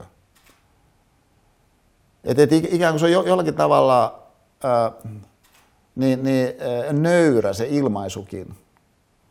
Ja, ja, ja, ja, ja siinä suhteessa niin, niin korskeuden jollakin tavalla vastakohta. Ja et, et, et, jos tässä kohdassa siis kysyy näin, että et, et, et, et mikä sitten se elämän oppi, niin tästä äh, mummi näkökulmasta asiaa tarkastella niin voisi olla, niin voisi olla sitten se, että et, et, et, et, et sellainen rakkaudellisuus, jos tätä ilmaisua käyttää, minkä ikään kuin ö, matalan kynnyksen ilmaisu on inhimillinen lämpö, niin kyllä sun on aika vaikea kiistää, etteikö toi voisi olla yksi sellainen asia, mitä me viime kerralla akateemikko Ketäseen liittyen ja siihen kysymykseen, että mikä tässä on fundamentaalista, siis elämässä itsessään, niin etteikö toi olisi yksi niistä, mikä niin aika suurella todennäköisyydellä on sun mielestä fundamentaalista. Mutta kun hankaluus on se, että ne erilaiset elämäntilanteet, on ne suunnittelisia tilanteita, on, on, on, on ne viihtyvyyden tilanteita, on ne painetilanteita, on ne vapautuneita tilanteita, niin, niin useimmat tilanteet eivät ole sellaisia, että inhimillisen lämmön prinsiippi millään todennäköisyydellä oikeastaan löytäisi tietään, niin siihen sun ajatteluun niin, että sä tiedät, että hei, tämä on mun fundamentteja. Mutta mä toivon, että tämä filosofian systeemiajattelu ympäristö voisi antaa sellaisen tilanteen, missä niin, niin, tällainen syvempi ajatus, niin, niin, joka on sun oma syvempi ajatus, voisi saada tilaisuuden sitten näyttäytyä siinä sun sisäisessä maisemassa sellaisella tavalla, että et se, ähm, et se osaltaan kantaa sua forever siinä hengessä, mikä se äh, sun, sun niin mummin äh, niin, niin, äh, taikapirin maailma voi ajatella, että et, et, et pysyvällä tavalla jo nyt tekee. Niin bonksivat ystävät, siihen piste. Kiitoksia taas keskittymisestä. Ja, ja tota, kello on 16.35. Jakan on järkännyt sinne myöskin webinaariosallistujille mahdollisuuden sukeltaa niin sen toisen linkin kautta niin, ää, niin, niin sivuhuonekeskusteluihin ja, ja, ja, ja, ja totta kai opiskelijoiden osalta se myöskin tämä mahdollisuus on olemassa tässä, tässä perusmuodossa. Ja mä toivon, että aika monet tarttuu siihen. Mutta jos ei, niin, niin nähdään näillä linjoilla. Mä tuun takaisin 17.00. Mutta kiitoksia niin, niin tästä keskittymisestä ensimmäisessä jaksossa. Okei, hyvät ystävät, me jatkamme. Ja mä ehkä lähtisin liikkeelle siitä, siitä, siitä havainnosta, että, että joku ilmapiiri, joku tunnelma, joku sävymaailma, siinä mielessä tietynlainen suuntautuminen todellisuuteen, niin voi jossakin kuvissa välittyä, että, että ihminen katsoo sitä kuvaa ja sen kuvan kautta niin, niin, niin, niin saa sisäisen maailmansa tiettyyn tunnelmaan ja, ja sitä kautta tiettyyn sellaiseen ilmapiiriin, joka kenties sitten avaa väyliä ajatuksille, jos ne tuo siihen ympäristöön. Ja, ja siis tässä suhteessa tietyt kuvat Tuve Janssonista, niin mulle on sellaisia, jos mä koen, että mä pystyn ikään kuin astumaan toisenlaiseen todellisuuteen. Siinä mielessä se ilmiö, mitä mä ajattelen, että tässä opiskelijassa tapahtuu Aasalin ovella, kun hän otti puheeksi mumminsa, niin, niin jotain samanlaista voisi ajatella, mulla tapahtuu. Ja, ja äh, myöskin ehkä, niin, niin, jos mä ajattelen Zaida Barryrutin mun mielestä ihan briljanttia Tuve-elokuvaa, niin sen Tuve-elokuvan mun mielestä pysyvä suuruus on just siinä tunnelmassa, mikä siinä kaikkea välittyy. Ja, ja äh, myöskin erillisosioissaan äh, välittyy. Minusta se on kyllä todella mestariteos. Mutta yksi kuva Tuve Janssonin kotistudiolta on sellainen, mitä äh, mä oon vuosia palannut tähän, koska minusta se on kuva, jossa ensiksi siinä näyttäytyy joku kokonaisuus, joka kokonaisuus on jollain tavalla erityinen, jollakin tavalla ehkä vähän kummallinenkin, mutta joka on jollakin tavalla samanaikaisesti harmoninen. Ja josta ehkä voisi sanoa näin, että et, et siinä on semmoinen ikään kuin tietynlainen syvä yhteys johonkin, niin, niin syvempään, ää, niiltä osin, kuin mistä on kysymys. Ja että kun on kaiken näköisiä pintailmiöitä, kaiken näköisiä välittömyyskysymyksiä, mutta sitten on jotain sellaista syvempää kanssa meneillään niin, niin ihmisen elämässä ja elämässä ylipäätänsä. Niin voisi sanoa, että, että, että, että jokin tällainen äh, mummimaailmallinen syvä yhteys siihen, mistä on kysymys, niin sisältää ainakin sen komponentin, että ei ole liikaa kiinni jossakin erillisissä suorituskysymyksissä tai sellaisissa erottuvissa fokuksissa, jotka itsessään voi olla kiinnostavia ja itsessään voi olla tärkeitä, mutta jotka loppujen lopuksi niin, niin, eivät syvässä mielessä ilmene sitä, mistä on kysymys. Että semmoinen tietynlainen kurottautuminen jonkinlaisen funktionalismin tuolle puoleen. Jossa ne erilliset asiat jossakin kokonaisuudessa, mitkä näyttäytyy, selittyvät enemmän tai vähemmän täysin sen jonkun käyttötarkoituksen kautta, mikä jollakulla yksittäisellä asialla siinä on, niin siis ei ole se, mitä mä koen tuossa tässä Tuve Jansson maailmassa, niin, niin, äh, jossa mä koen äh, niin, niin tällaisen äh, kokonaisuuden, jossa on sisäinen harmonia, jolla puolestaan sitten niin, niin on äh, yhteys, syvä yhteys, lausumaton syvä yhteys siihen, mistä on kysymys, niin on se, mitä tässä äh, ikään kuin äh, mummi niin pyrkii meille esille tuomaan. Ja joka viime kädessä siis ei ole jotakin teesistöä, siis se ei ole jotakin väittämiä. Et siinä mielessä tämä mun otsikkoni mummi teesit on tavallaan paradoksi jo sinällään. Että et se mummin filosofia, se mummin oleminen, se, se metafyysinen voima, se syvyyksiin ulottuva ää, liikuttavuus siinä hänen olemuksessaan ja olemisessaan ja meihin synnyttämässä taikapiiristössään, niin siis nimenomaan ei palaudu joihinkin yksittäisiin väittämälauseisiin. Teema on, on sellainen, missä ää, niin, niin, nyt vähän abstraktiivin puhuen, niin se ää, avainkysymys, ää, joka mä sanoisin, tämä on pysyvä osa ihmisten olevuutta, on ehdottomasti osa meidän olemista ja jonkun asteista mä uskon, että me aisetaankin se, että näin on. Liittyy niin meidän käyttämän ja hyödyntämän ja, ja meitä auttavan, mutta samanaikaisesti myöskin jossain suhteessa kaventavan käsitteistön niin rajoitteisiin.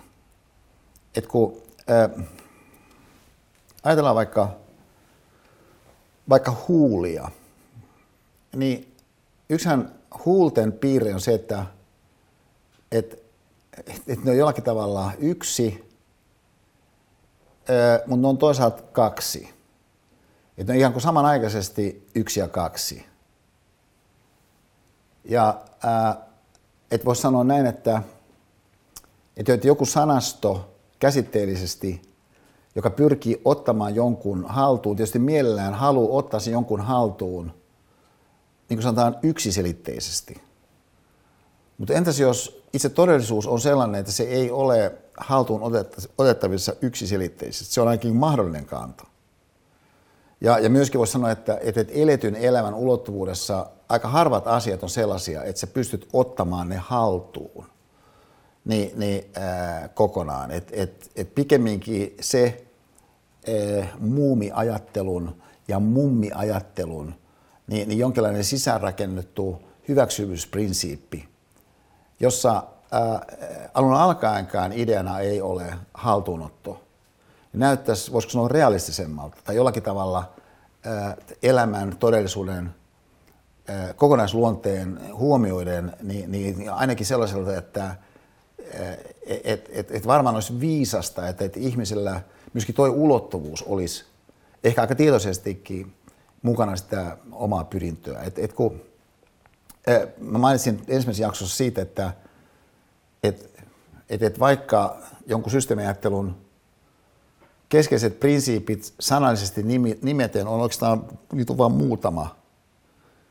Ja vaikka on kaikenlaisia sitten mallintamisia olemassa, missä sä voit innostua ja mitä sä voit hyödyntää, niin se on niin yllättävän vaikea kuitenkin ajatella niin asioiden, niin, niin keskinäisten vaikutusten kokonaisseurauksia ajan yli.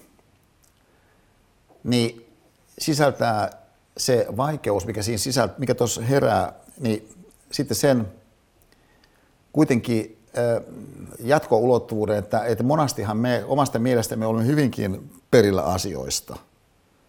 Ja, ja että, että vaikka demokratian puitteissa, kun me valitsemme omia edustajiemme, niin mä sanoisin, että usein me ollaan aika niin kuin varmoja siitä, että se meidän edustajamme on jotenkin niin kuin oikea meidän edustajamme. Niin melko kepenkin perustein. Ja, ja, ja varsinkin sitten, jos on niin, että että et sä koet, että se joku on ikään kuin sun oikea edustaja, jos siitä syystä, että hänellä on yhtä lailla niin, niin, niin sellainen eh, korskeasti leimaava ote jonkin valtavan monimutkaisen kokonaisuuteen, kun sulla itselläsi on. Siis joku EU, tämä minimiottomus, on niin kuin aika kyllä monimutkainen kokonaisuus. Myöskin kun otetaan huomioon se, että tarkoitus on mennä eteenpäin. Ja tarkoitus on, että tällainen entiteetti on olemassa niin seuraavat sata vuotta. Niin, äh, niin jollakulla on sitten vaikka nyt EU-sta, niin, niin tosi korskeasti joku erittäin simppeliksi koko EUn tiivistävä ajatus, jonka takia sä äänestät häntä, on mahdollinen ajattelutapa. Mutta vaihtoehtoinen ajattelutapa on olla tarkkana sen kehikon suhteen, sen käsitteistön suhteen, niiden viitekyisen suhteen, ajattelutapojen suhteen, mikä sulla itsellä saattaa olla, niin, niin sua itseäsi ohjaavina huomaamatta sut itseltäsi. Ja sitä kautta sit se kysymys, mikä jollakulla voisi olla jonkun filosofian systeemiajattelu luentosarjan yhteydessä esimerkiksi, sen seurauksena, että hän kenties jonkun alastalon salissa luennon jälkeen olisi ajatellut, että, että oikeastaan pelkään suomen kielellä niin voisi saada ajatteluaan yllättävästikin liikkeelle, kun vaan suostuu heittäytymään sen suomen kielen mukaan siitä näkökulmasta, että joku voi olla yhtäältä yhtä, mutta se on tavallaan niin kuin kahtakin. Ja, ja että et jollakin tasolla sä et ymmärrä jotakin sanaa, mutta oikeastaan toisella tasolla ajatellen sä ymmärrätkin sen sanan. Niin tyyppinen tällainen oman viite pisteistön, oman käsitteistön, oman diskurssin, oman ajattelutavan, oman sanaston kanssa työskentelevyys. Siis voisi olla yksi semmoinen pointti, mikä jollekulle voisi tulla sitten kaiken kaikkiaan mieleen niin tämmöisenä kokonaispyrkimyksenä, että minkä kanssa hän haluaa olla elämässään liikkeellä, niin aina, siis aina. Että, että yksihän idea, mikä jollakulla, kun hän opiskelee vaikka yliopistossa toista vuotta, voi olla, voi olla, että hän sitten valmistuu sieltä Aalto-yliopistossa esimerkiksi neljässä vuodessa niiden kahden vuoden jälkeen. Ja, ja sitä kautta, että kun hän on valmistunut, hän sitä kautta ikään kuin sulkee jotakin. Mutta toinen mahdollisuus ajatella on, että, että, että hän avaa sen toisen opiskeluvuonna jotain sellaista, jonka koko pointti on, että se ei tule sulkeutumaan. Että, että siinä mielessä niin, niin se avautuvuuden filosofia tai avautuvuuden ideologia melkein, joka yhtäältä voisi ajatella, että on osa sellaista hyväksyvyyden ilmapiiriä, mitä voisi ajatella, että muumilaaksoon liittyy. Niin siis voisi olla, mitä se ihminen, sitten vaikkapa filosofian systeemiajattelu nyt esimerkin osalta ää, yhteydessä, niin semmoisena mukana kulkevana, niin, niin tästä pidän kiinni prinsiippinä seuraisi. Ja sitä kautta voisi sitten myöskin avautua semmoiset ympäristöt, mitkä meillä on osana ihmiskunnan niin, niin perintöä käytössämme. Että nythän yksi muoto, millä ihmiskunnan perintö on tarjolla, on ne erilaiset artefaktit, erilaiset inhimilliset muodosteet, jonka kautta sitten jokin on meille sellainen saatavilla, ehkä hyvinkin tiivistetysti, että sen kautta joku kokonainen maailma voi avautua. Että sä voit ikään kuin sen kautta astua johonkin taikopiiriin, jos sä suustut sen tekemään. Ja tästä näkökulmasta kirjat esimerkiksi on ihan tällainen mahdollinen niin, niin, äh, viipyilevyksiä niin, niin, ja sitä kautta avautuvuuksia niin, niin, äh, meille tarjoava, tarjoama ympäristö, missä suhteessa, kun pannaan merkille, että yksi tällainen aika lailla kiistatonkin piirre, kun katsotaan filosofian historia, on se, että et, et, et, et filosofit on pyrkinyt sanallisesti jäsentämään elämää ja todellisuutta. Niin, ja sitä kautta myöskin usein on pyrkineet luomaan uudenlaista ymmärrystä tarjoamalla jotakin semmoisia sanoja, semmoisia käsitteitä, semmoisia viitepisteitä, sellaisia, niin kuin mä ehkä sanoisin, majakkamääreitä, että ne, kun tunnistaa sieltä mereltä, niin, niin navigointi siellä merellä saattaa olla sitten helpompaa. sen tilanteen kautta. Että tästä näkökulmasta joku saattaisi mennä nyt esimerkiksi filosofian historiaan, niin, niin sitä kautta sitten sillä ajatuksella, että hän rikastaa omaa ajatteluaan, koska hän paneutuu johonkin semmoiseen käsitteistöön, jota hän lähtötilanteessa aika täydesmitassa niin, niin ei ollut. Että hän ikään kuin sysää omaa ajatteluaan sen jonkun vaihtoehtoisen käsitteistön kautta, kun hän lähtee surffaamaan sinne elämän aalloille, niin, niin että hän saattaakin ehkä niin päästä johonkin sitten eh, toisenlaisiin maininkeihin kiinni, kuin muuten olisi ollut kenties mahdollista. Niin, niin tämä eh, ajatus tuo mut niin eh, siihen, mikä nyt ihan varmasti meidän omana aikana, jos mä ajatellaan, että, että ympäristön muutos niin on yksi meidän oman ajan makroilmiöitä, niin toinen meidän oman ajan makroilmiö niin aivan varmasti on se, että mitä me ajattelemme ja mitä sitten reaalielämässä tapahtuu, niin naisiin nähden ja naisten kautta. Ja äh, nyt, äh, että jos mä ajattelen nyt vaikka sit mun isoäitini syntymää, niin, niin äh, kun hän syntyi, niin naisilla ei ollut äänioikeutta. Niin missään. Ja, ja äh, kuitenkin mä muistan mun isoäidin ihan, ihan tosi tosi kirkkaasti ja tosi tosi tietysti rakkaana, että tavallaan ei sitten niin kauan ole mun kannalta, kun mä sisäisesti ajattelen, myöskään mun isoäidin syntymästä.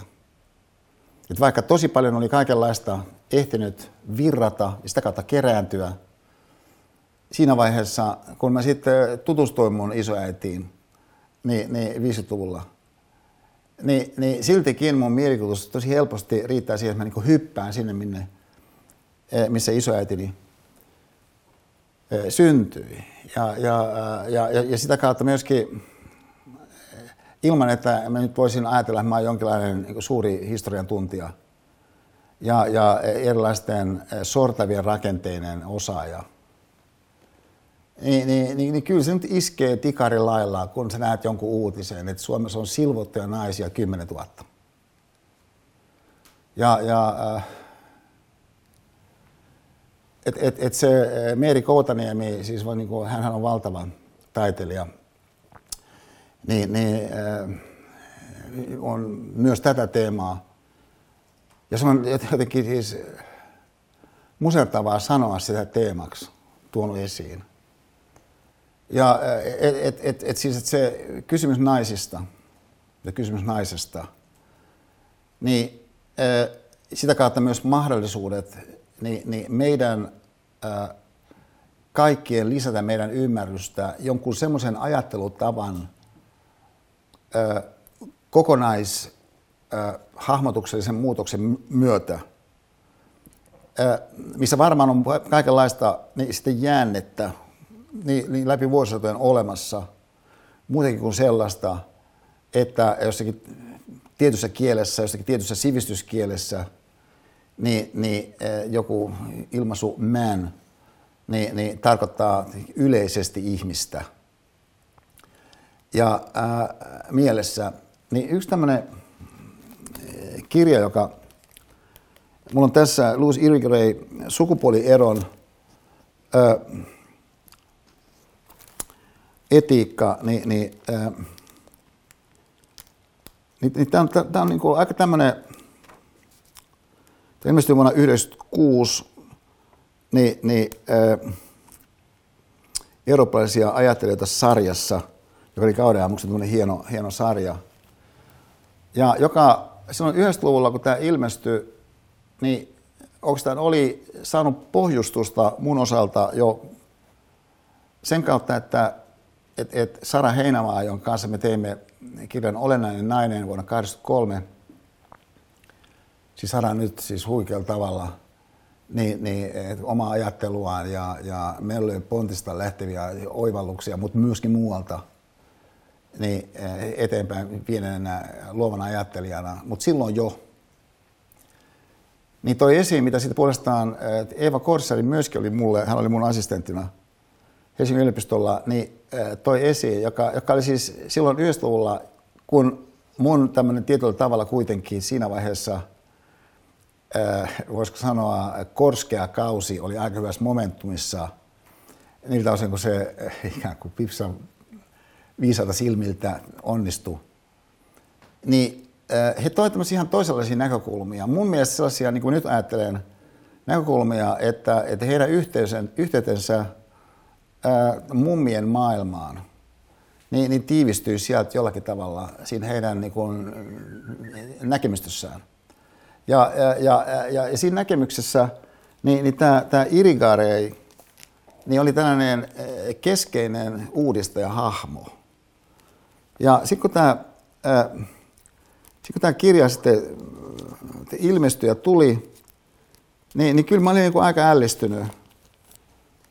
Kun siis kirja lähtee liikkeelle, niin tämmöisellä lauseella kuin, että sukupuoliero on yksi kysymyksistä, joita meidän aikakaudellamme on pohdittava.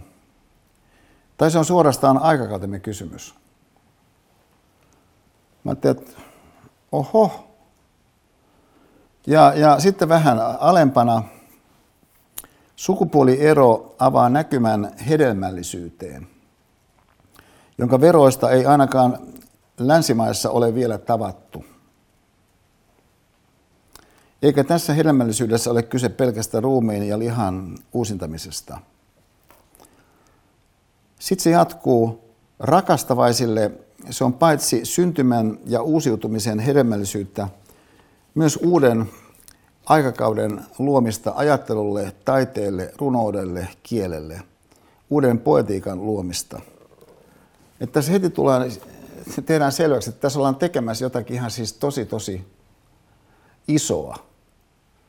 No tietenkin kun ollaan tekemässä käsitteellisesti jotakin isoa, ja joka ainut ihminen suhteessa mihin tahansa äh, tekstiin mihin tahansa tarjoamaan lähestyy sitä jo olemassa olevasta jostakin käsitteistössä käsi. Niin voi sitten herättää kaikenlaisia niin, niin se, sellaisia delete-näppäin äh, iskureaktioita. Että et hän ei niin ensimmäistäkään askelta sit ota sen suuntaan.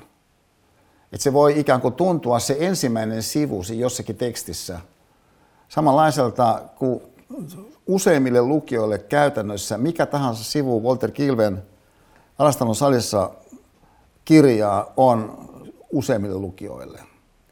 Et se on ikään kuin liian käsittämätöntä tai jollakin tavalla sun niin omat tunteet suhteeseen tekstiin aikaan saa sen, että et sä voit vaikkapa tässä Irikanen tapauksessa kysyä, että et, et, et, et hedelmällisyys, missä suhteessa hedelmällisyys? Tai, tai, tai että rakastavaiset, millä oikeudella hän puhuu rakastavaisista? Eihän hän ole määritellyt tätä käsitettä. Et, et, useinkaan me emme anna ikään kuin sille toiselle ö, tilaa niin, niin ö, päästä vauhtiin sen, mitä hän yrittää siinä viestiä kanssa.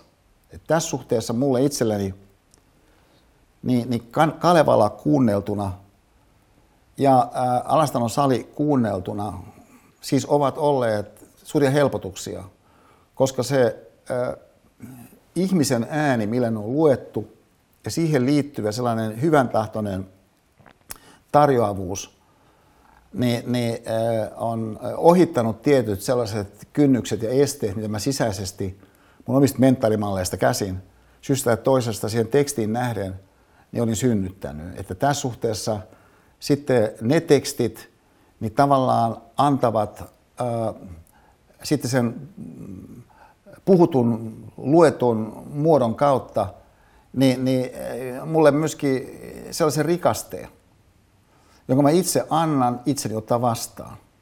Niin on keskeinen pointti siellä, missä halutaan mennä ainakin ton tyyppiseen filosofiaan. Mutta moni filosofia on tällaista. Että sun tavallaan täytyy antaa hänen ikään kuin puhua ja sitten jotenkin saattaa itse siihen kuuntelevuuden muoto, moodiin, jossa sä oot siinä, kun se kalevalainen runon laulaja laulaa sitä juttuaan. Että sä et ikään kuin keskeytä häntä, hetkinen, että miksi sä toisit tuossa tuon, tai mitä tarkoitat tällä. Ja, ja että et, et vaikkapa joku vaikka hedelmällisyys, niin varmaankin on niin, että, että jos joku filosofi käyttää sanaa hedelmällisyys, on mahdollista, että se mitä hän tarkoittaa hedelmällisyydessä, hedelmällisyydellä selviää siinä, kun pikkuhiljaa, kun mennään eteenpäin. Että sieltä ikään kuin emergoituu jotain, että jotakin niin kuin ilmenee sellaista, joka sitten syntyy oikeastaan suhteessa johonkin muihin asioihin siinä kokonaisuudessa. Jonka takia, jos sä revit sen erikseen sen jonkun sanan sieltä heti aluksi, niin se systeemi ikään kuin ei alun alkaen pääse lähtemään käyntiin. Ja, ja siinä mielessä se, se prosessi, mitä siinä toivotaan, että lähtisi käyntiin, niin, niin äh, määritelmällisesti niin, ei äh, pääse toteutumaan. Niin ne äh, muutamat sanat nyt esimerkiksi tässä Irikarein kirjassa, ja sä oot onnellinen, jos sä onnistut jostakin löytämään tämän fyysisen kirjan. Mä en tiedä, onko se olemassa, ilmeisesti ei ole olemassa digitaalisesti, mutta se on erittäin vaikea löytää tämä kirja. Et antikvaari.fi, niin, niin näiden Suomen erilaisten antikvariaattien yhteisalustahan on niin ihan, ihan mahtava niin, että se on olemassa, mutta, mutta aina kun mä oon mennyt ja yrittänyt saada Irganin kirjaa, mä en ole kertakaan vielä onnistunut siinä, koska mä olisin halunnut tilata ylimääräisen kappaleen sitä itselleni, koska tässä on niin paljon mun muistinpanoja.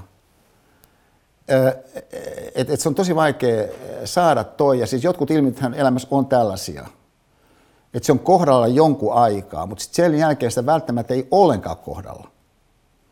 Ja, ja että se kaikki ei ole ikään kuin sellaista, mitä esimerkiksi kulutusyhteiskunnan niin, niin kategoriat näyttäisi helposti meitä uskotella, että on. Että et tavallaan, että jos millä tahansa on kysyntää, niin on myöskin tarjontaa sille. Siis näin välttämättä ei ole.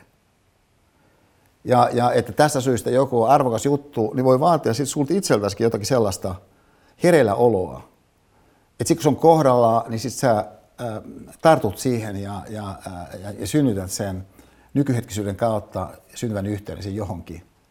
Ja, ja et, et kyllä mä nyt jälkeen ajattelen, että et, et se, se vaikuttavuus, mitä Sara Heinämaa tai, tai Eeva-Maria Korsari toi muuhun 90-luvulla, niin oikeastaan nyt vasta alkaa niin kuin valjeta niin tietoisuuden tasolla mulle. Ja et, et, esimerkiksi se, että et, et, et, tota, et kun yksi tämmöinen avainsana näyttäisi olevan, mutta hän ei sano, että se on avainsana. Joka sekin on tietysti mahdollinen kirjoitustapa. Että, että joku henkilö voi kirjoittaa niin, että sanoo, tämä on nyt avainsana. Tämä on mun avainkäsite. Mutta jokuhan voi kirjoittaa ilman, että hän sanoo, että se on avainsana tai avainkäsite. Että miksi, miksi pitäisi allevivata, miksi pitäisi tuossa olla joku aksentti?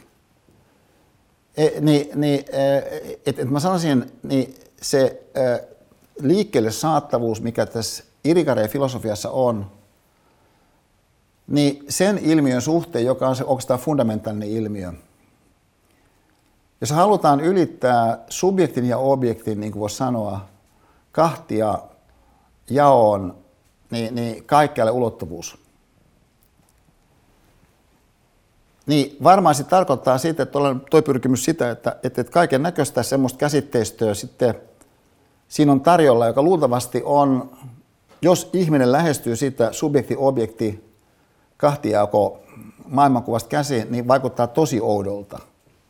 Me, melkein niin kuin ikään kuin itsestään selvästi äh, niin, niin, äh, niin, niin sellaiselta, että nyt on aihetta pistää niin pillit pussiin eikä astua tuohon todellisuuteen ollenkaan. Niin yksi tämmöisiä sanoja, mitä tässä sukupuolien eron etiikakirjassa Irikarai käyttää hyvin alleviivatusti, niin, niin, niin on tällainen limaisa ja, ja limakalvo, joka siis aluksi musta tuntui niin kuin to, todella oudolta. Myöskin sen takia, koska ne mieleyhtymät, mikä mulle tulee, on oikeastaan vähän niin kuin ää, vastenmielisiä. Ja, ja et, et, et, et missään tapauksessa voisi sanoa, että et, et limakalvon mietintä ei niin kuin mulle ole jotenkin niin kuin inspiroiva ää, tällainen niin kuin perusavaus tyyppinen juttu. Ja, ja että et jälleen, jos ajatellaan Nordic Business Forumia, sehän on mieletön instituutio, pienoisinstituutio, mitä, mitä Suomeen on sen kautta luotu. Ja, ja toki nyt kun on korona-aika eikä voi olla fyysisiä tilanteita, niin, niin, niin, niin tilanne, tilanne on hetkellisesti toisenlainen. Se on val, valtavan hienoa se, että, että, että niin maan parhaita puhujia niin, niin tuotetaan johonkin ympäristöön Suomeen. Mutta on vaikea kuvitella, että joku nyt sitten limakalvoista, ihan siis kovin huikeeta, niin, niin, niin tällaista standing ovation-esitystä – pystyy repimään. Et, et, e, Mutta siitä ei seuraa, etteikö se voisi olla kuitenkin oikeastaan aika, aika avaavakin näkökulma. Siellä, missä halutaan mennä ikään kuin väliin. Jos ajatellaan, että et, et on yksi ja on toinen, mutta haluttaisikin mennä siihen väliin, niin voisi sanoa, no toi on varmaan niin vaikeaa, jos on niin, että ajattelutapa – pakottaa meidät lähtökohtaisesti näkemään sen yhden ja sen toisen. Että et jos pelkästään vuorovaikutuksen jo nimikin, niin, niin saa meidät ajatellaan, että joku on vuorovaikutus jonkun kanssa, siis että siinä on jotakin kaksi, niin se voi olla vaikea sitten saada sitä enää uudestaan joksikin yhdeksi. Niin äh, tässä siis seuraa, että et, et, et melko varmaan se sanasto, minkä kautta sitten joku voisi siihen – välitilaisuuteen päästä, niin, niin sanastollisesti niin voi olla niin kuin vähän kummallistakin. Ja, ja sitä kautta voisi sanoa, että, että, että ehkä esimerkiksi joku, joku, joku vaikka tota, ää, kohdun sisäinen elämä, niin, niin toihan voisi olla niin kuin avaus. Siis myöskin siinä suhteessa, että, että varmaankin subjektin ja objektin erottaminen toisistaan on tällainen meidän käsitteellisen kehityksen kulmakiviä, mutta jossakin vaiheessa ihmisyyttä jokaisen meidän osalta oli sellainen vaihe, jossa meillä ei vielä ollut sitä kyseistä käsitteellisen läpimurron niin, niin muskelia sisällämme. Ja näin emme erottaneet subjektia ja objektia. Jos kysyisi, milloinhan tuommoinen olisi mahtanut olla meidän kohdalla, niin mahdollinen vastaus on kohdussa. Että sä olit tavallaan yksi, mutta sä olit toisaalta kaksi, joka oli myöskin sun äidin tilanne. No nyt sitten tämä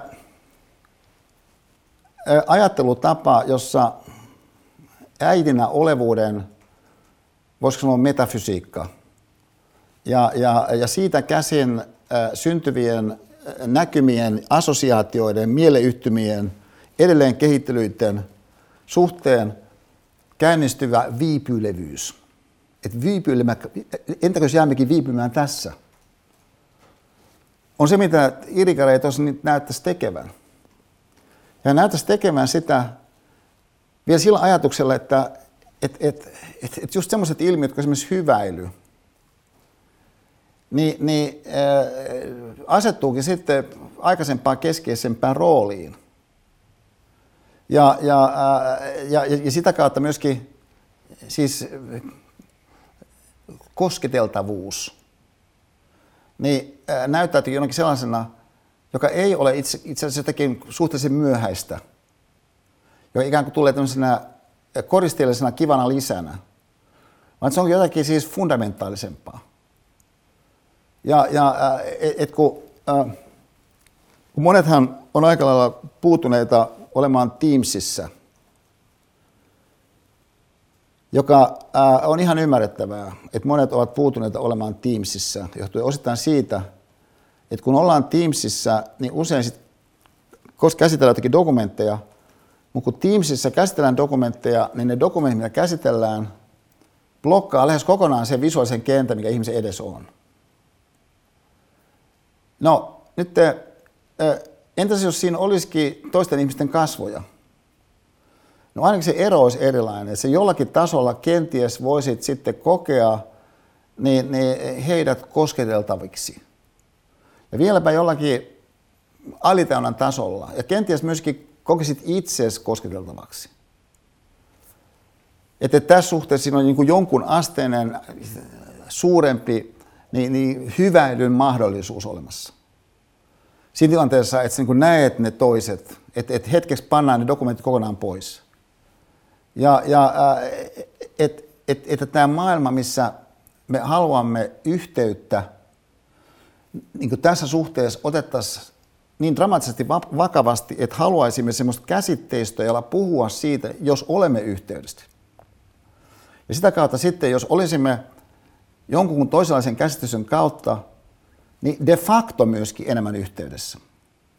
Niin aika vaikea on kuvitella, etteikö sitten syntyisi jotain sellaista hedelmällisyyttä, mitä ei syntynyt siinä tilanteessa, missä sellaista yhteydessä olevuutta ei ollut. Tämähän oli Mandelan keskeinen pointti.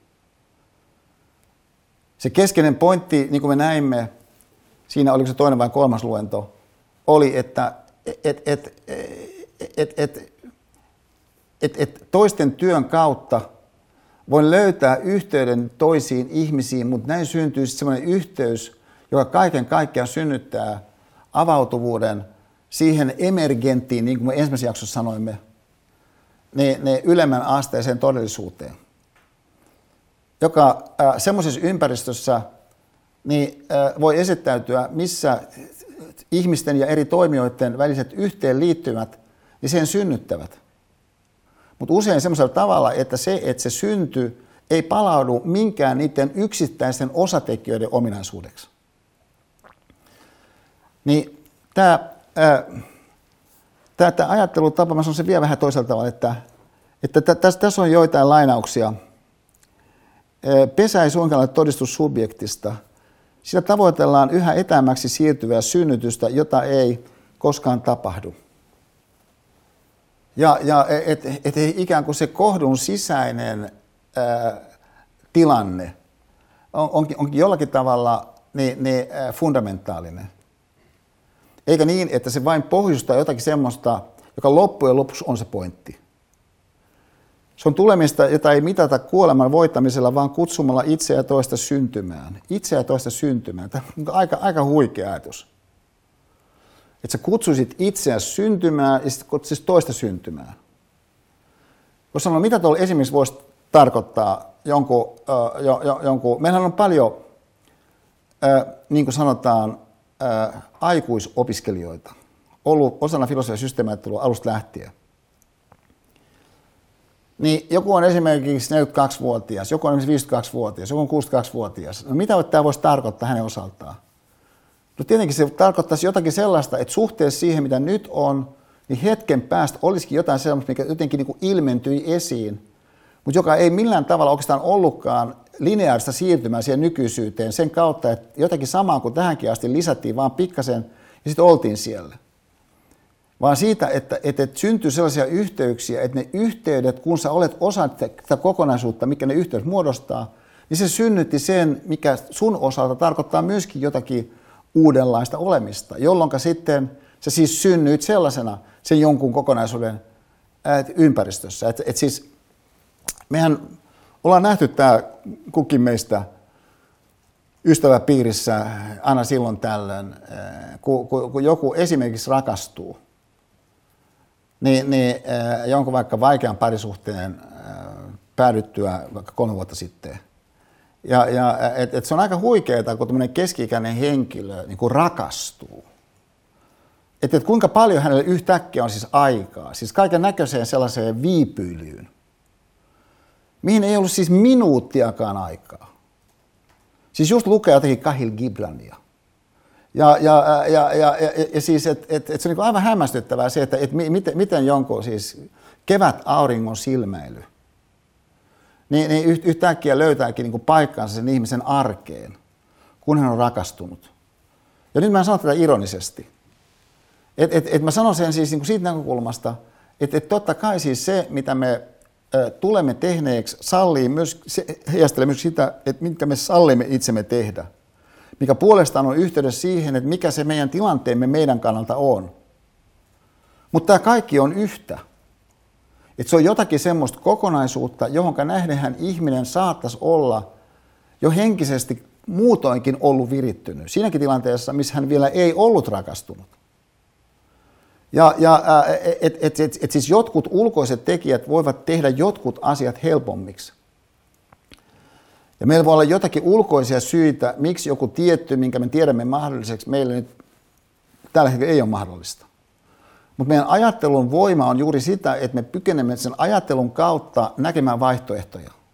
Mutta emme kykene näkemään niitä vaihtoehtoja, jos ei mitään käsitteistöä, minkä kautta me voisimme niihin vaihtoehtoihin yrittää kurottaa. Siis, tämä vielä yhdellä tavalla tämä. Yksi kans ilmiö, mitä, ää, mitä Irikarei aika paljon käsittelee, niin on ää, aistillisuus. Ja, ja ää, nyt tämä, tavallaan voisi ajatella, että, että aistillisuus on ehkä jonkinlainen piste, missä tämä on vähän nyt tällaista ää, miehistä puhetta, jossa, ää, jo, jo, jossa ää, subjekti kohtaa ää, jonkun toisen subjektin – mutta niin, että se toinen subjekti, mikä nyt kohdataan, niin, niin kuitenkaan ei muutukaan objektiksi. Vaan se yhteys, mikä siinä syntyy, toivottavasti sisältää sen mahdollisuuden sille toiselle säilyä toisena. Joka juuri on se iso haaste, että, että miten se toinen voisi säilyä toisena subjektina niin siinä jonkun kohtaamisen yhteydessä kun niin vahvana on meissä itsessämme sellaiset kehykset, joka lähtee puristamaan siitä henkilöstä, kun tulee sisään siihen jonkin liikkeeseen, missä sä oot kesätöissä niin sanotun asiakkaan. Ja hän muuttuukin oikeastaan objektin kaltaiseksi. Et miten sä voisit ajatella sitä ihmistä, kun tuli sisään muun kuin asiakkaana niin siinä liikkeessä? No totta kai sä voisit ajatella häntä ihmisenäkin. Että tämähän on Immanuel Kantin peruspointteja itse asiassa, jos mä ajatellaan filosofian historian kannalta. Sanoa, että on ihmisyyden keskeisiä tunnusmerkkejä se, että, että hänellä on oikeus tulla hahmotetuksi aina jonakin muunakin kuin vain välineenä johonkin. Siis se asiakkaan olevuus on tietynlainen välinekategoria. No yksi syy siihen, miksi luultavasti ne sun yhteydet sun mummiin niin ovat olleet niin taikaperinnönomaisia johtuu siitä, että sun mummi jollakin tavalla sä oot kokenut, on katsonut sua jollain muulla katseella kuin jollakin semmoisella katseella, mihin liittyy joku sun oma tällainen välineellinen mahdollinen antavuus häneen nähden. Ja nyt mä tässä mitenkään kritikoi ketään vanhempia, jotka toivoo, että heidän lapsensa pärjäisi lukiossa ja, ja pääsisi hyvään koulutusohjelmaan ja valmistus siellä ajalla ja löytäisi hyvän työpaikan. Että mä en mitenkään nyt tätä, että mä itsekin ajattelen näin. Että et, et semmoinen tietynlainen välineellinen perspektiivi, kun tiedetään, että kuinka välineellinen tuonne maailma on loppujen lopuksi, on ihan ymmärrettävä. Mutta eihän se millään tavalla niin, niin tyhjennä sitä, mitä ihmisyys itsessään on niin on siis se, mitä luultavasti sä sun mummista siis kohtaat. Ja jos sä sanot tässä kohdassa, mutta Esa, eikö Irigareen avainlause liittynyt sukupuolieroon? Siinä on siis sukupuolisuus on koko se pointti. Että tämä voi niin herättää hämmennystä, että puhutaankin nyt sitten mummista, niin semmoisessa kokonaisuudessa, jossa se alkuotsikko liittyy sukupuolieroon, siis sukupuolisuuteen niin voisi sanoa, että no miten sun mummi on pystynyt syntymään mummiksi muuta kuin sen kautta, että just nimenomaan sukupuoliero on ollut ihan fundamentaali kategoria sen prosessin kuluessa. Ja se, että jokin muu sitten ilmenee viiveellä, ja se jäät kiinni siihen, mikä sen viiveen kautta syntynyt niin, niin, äh, varasto on – ja tuijotat vain sitä snapshottina. Jos ottaa vain sitä, että sä et ole selvästikään paneutunut niin, niin systeemiajatteluun. Että sä et ole ajatellut asioita niin, niin eh, ajan armottoman perusmääreen yli. Ja sitä kautta haastanut itsesi ymmärtämään asioita ylitse sen, mitä se joku ajallisesti tiivistetty hetki itsessään tarjoaa. Niin on sitä kokonaisuutta, että, että kun sitten kolmas tämmöinen lady, joka ää, 90-luvulla vaikutti mun ajatteluun jälkikäteen enemmän kuin mitä mä oon tiedostanut on ollut asianlaita. Johtui osittain siitä, että et, et, et, kun, et mehän on oikeastaan ollut aika, aika innostunut Esaarisen jutuista, niin, niin, tässä niin melko pitkäänkin. Ni, niin, niin, niin tota, et, et, et, et mä oon sellainen uteliaan kiinnostunut kaikenlaisesta, mutta kyllä mä oon pikkasen niin kuin, jos ajatellaan operalaulajia, niin yksi mun sellaisia suosikkipätkiä niin, niin on kolmen tenorin alkuperäiskonsertista. Vuodet 90, jossa siis Placido Domingo, Jose Carreras ja, ja sitten Pavarotti niin laulaa kaikki. Ja se päättyy heidän yhteisnumeroihin.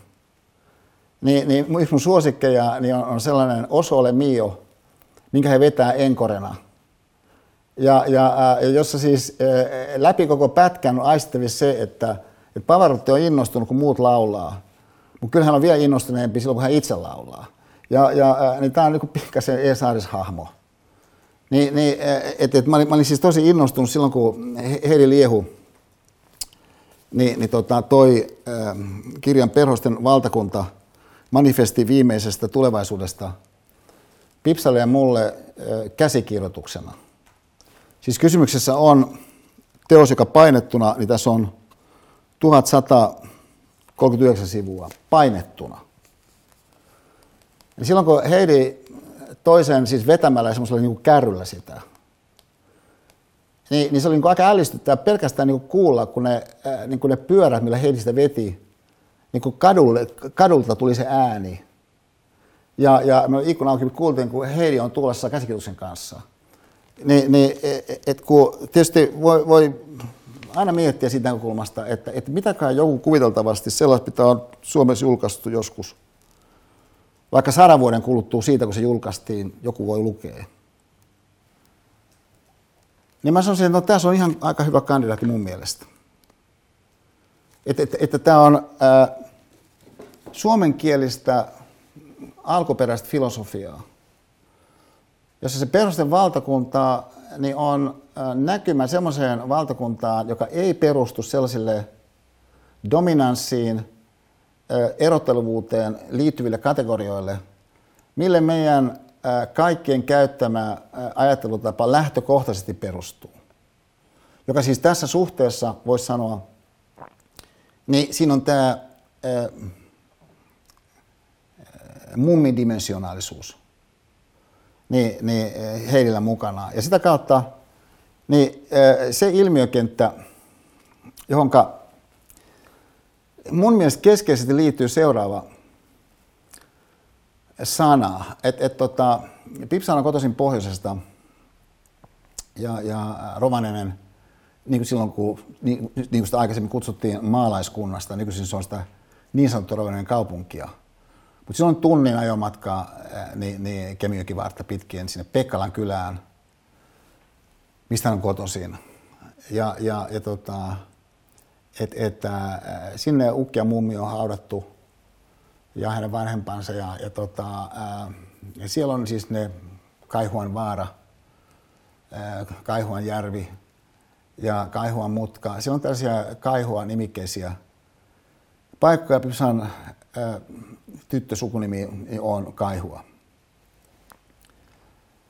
Niin äh, Pipsan, Pipsan Broidi tässä kerran soitti, hän asuu siis Rovaniemellä edelleen, että et, et nyt, nyt on siellä tulossa sellainen metsäpaasta, se on pakko huutokaupassa. Jos on niitä soita, missä, missä ukkikin kävi hillassa, ja, ja tota, no sitten mä olin, se oli yksi perjantaipäivä, mä olin aivan sähköistynyt. Mä kysyin, että onko siellä tosiaan niin suota, onko siellä niin kunnolla siellä sitä suotaa. Joo, siellä on niin enimmäkseen suota. Ja, ja ää, onko siinä jotakin suolammia? Joo, siinä on niin pari kolme suolammia kanssa. Niin musta oli niin ällistyttävä se ajatus pelkästään, että joku voisi omistaa tuommoisen jonkun lammen. Kaikki ne ahvenineen. Ja, ja äh, niin kuin mä ehkä sanonut, niin mähän en ole mikään siis eräretkeilijä. Toisin kuin vaikka meidän Jerome, toisin kuin mun arvoisa veljeni, toisin kuin meidän isä, niin mä en ole kyllä mikään eräretkeilijä, niin, niin, mutta kyllä mä pystyn niin kuin hiippailemaan sibeliaanisesti. Niin, niin hyvinkin virittyneesti niin kuin tuommoisen jollain suolla. Ja, ja onko tämä tosi innostunut tuommoisesta suosta? Ja, ja, ja niinpä mä tutustuin niihin papereihin, mitkä oli olemassa. Ja suomalaisessa yhteiskunnassa moni asia on siis organisoitu ihan siis niin maailman kärkitasolla.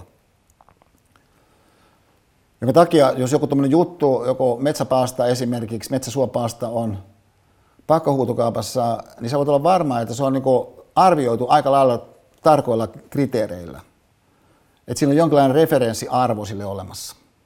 Missä yhteydessä sitten esimerkiksi, että paljonko jossakin tietyssä kuviossa, mikä karhat voi katsoa, niin, niin on jotakin tietynlaista äh, niin, niin, äh, puuta, on yksi niistä arvon perusteista. Samoin kuin myös se, että millaista puuta siinä voi olla vaikka 20 vuoden kuluttua.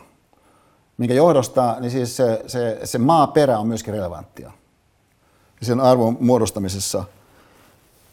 Niin yksi kategoria, mitä tässä yhteydessä käytetään, on joutomaa. Joutomaa. Ja, ja, ää, ja tota, ää, nyt jos kysyy, että no, mitä tämmöisen joutomaan nyt sitten kun arvo esimerkiksi on, kun sitä niin virallisesti arvioidaan. Ja, ja no se on nyt tässä tapauksessa oli 10 euroa hehtaari. Ja, ja no tässä on sitä joutomaata. Ja no mä sanoisin, että ei tuohon musta ihan kauhean pitkään tarvitse katella. Että voi panna merkille, että no muston arvo on kyllä enemmän kuin 10 euroa hehtaari. Ja, ja äh, jos kysytään, mitä tuolla voi tehdä, sanon, miksi se pitäisi pystyä tekemään jotain? Ei siis kaikella tarvitse pystyä tekemään mitään. Tämä on niin mummiajattelua. Ei, ei, ei kaiken suhteen tarvitse olla liikkeellä siitä näkökulmasta, mitä tuolla voi tehdä. Että sillä saa olla arvo ihan sinällään. Että se on osa muumilaaksoa. Että tämmöinen lempeysprinsiippi. Että siis korskeasta näkökulmasta käsin voisi ajatella, että et, et, et sä ryhdyt johonkin kuivaustoimiin. Ja että sillä ja sillä ajaksolla, kun sä teet niitä ja näitä, niin sitten siellä on tällainen tänne arvo. Vaikka äh, sillä maapläntillä, mikä tässä etualalla tässä kuvassa näkyy. Ja mitenkään sitäkään väheksymättä. Niin se äh, mummi filosofinen ajattelutapa – tuo esiin sen, että et, et, et, et on jotain muutakin olennaista kuin tollainen koko ajattelutapa edes. Ja, ja että siihen nähden, niin, niin jos nyt sanotaan, että no minkälainen ajattelu tuossa nyt sitten voisi olla tavallaan sitä, joka jonkun asteisesti käsitteellisesti antaa suuntaa, voisi sanoa, että tämä on tavallaan yksi, joka on kaksi ajattelua. Ja, ja että et se on yhtä, mutta se on tavallaan toista kanssa – ja, ja et, et siinä suhteessa se tosiasia, että et, et käsitteellisesti sä et pysty kovin helposti kuvaamaan, mikä se keissi on, niin, niin äh, on vaan muistutus siitä, että, että todellisuus itsessään niin on enemmän kuin mitkään käsitteet. Tai toisinmaisten, et, ettei, käsit, ettei todellisuuden pointti eikä elämän pointti ole paavella käsitteitä, vaan käsitteiden pointti on paavella elämää. Mutta sun kannalta se tarkoittaa sitä, että sä haluat parempaa elämää niin jonkin sellaisen laajemman näköalan valossa, jonka nähden mä sanoisin, että melko varmasti niin, niin, niin sun ö, mummi niin määrittää niin taikapiirin, minkä sisällä niin sä saat sisäisesti tuntumaan niihin viipylevyyksiin, jotka ajattelun liikkeen osalta niin on relevantteja ainakin sen suunnan osalta, että mitä tavoitellaan. Ni, niin tässä hengessä – niin, niin mä haluaisin nyt tämän meidän, öö, mä taisin sanoa aluksi neljännen luennon, mutta mut ilmeisesti tämä onkin viides luento, öö, päättää niin, niin, videon pätkään, joka, joka, joka on musiikkiesitys, Ja, ja, ää, ja, ja tota, ää, Ehdo, nyt mä en muista, miten tässä pistetäänkö tämä iso, niin, ää, niin sorry. Tota, ää, et, et, et, no, puhtas. Niin, ää, että tämä on, tämä on kolme ja puoli minuuttia tämä elokuvasta, ää, jos Lady Gaga näyttelee niin, niin sen roolin, minkä Barbara Streisand edellisessä versiossa näytteli. Ja, ja äh, tästä kyseisestä äh, tarinasta, joka mä sanoisin hyvinkin yleispätevä tarina, siis että jollakulla on esimerkiksi liian iso nenä suhteessa jonkin ympäristöön mukamassa. Mutta hän on tosi lahjakas, hän on tosi suuntautunut siihen johonkin virittynyt, niin, niin musiikin laulamiseen, säveltämisen maailmaan. Ja, ja, äh, ja sitten hän rakastuu tällaiseen henkilöön, joka henkilö taas puolestaan jo on valmiiksi stara. Ja mä en tunne paljon staroja. Ja jotkut starat on anteliaita, jotkut toiset eivät ole yhtä anteliaita. Tässä tapauksessa niin tämä stara on tosi antelias. Ja koko henkilöhahmonsa on sellainen, että huolimatta hänen muista rajoitteista ja heikkouksista, niin, niin, niin hän haluaa ihmisille hyvää. Ja sitten hän avaa sen eh, oman ö, näyttämönsä. Hän antaa siis sen alastalon oman salinsa. Niin tälle, tä, tä, tälle nousevalle niin, niin, niin, niin, tähtikokelalle, mitä Lady Gaga näyttelee. Mutta kun tämä tapahtuu, niin Lady Gaga ei ole se hahmo laittautunut, hän on, hän on vähän epäröivä, että hän on ikään kuin Krista Pärmäkossa tässä tilanteessa. Että, että Krista ei ollut siinä kunnossa, kun hän olisi halunnut olla. Mutta kun se tilanne tulee, hän on valmis paneen kaikki peliin.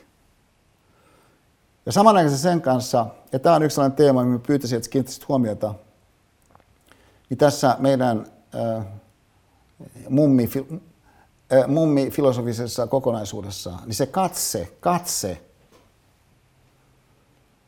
mikä oikeastaan on tämän videon mun mielestä pointti, niin on tämä sun äh, mummin katse.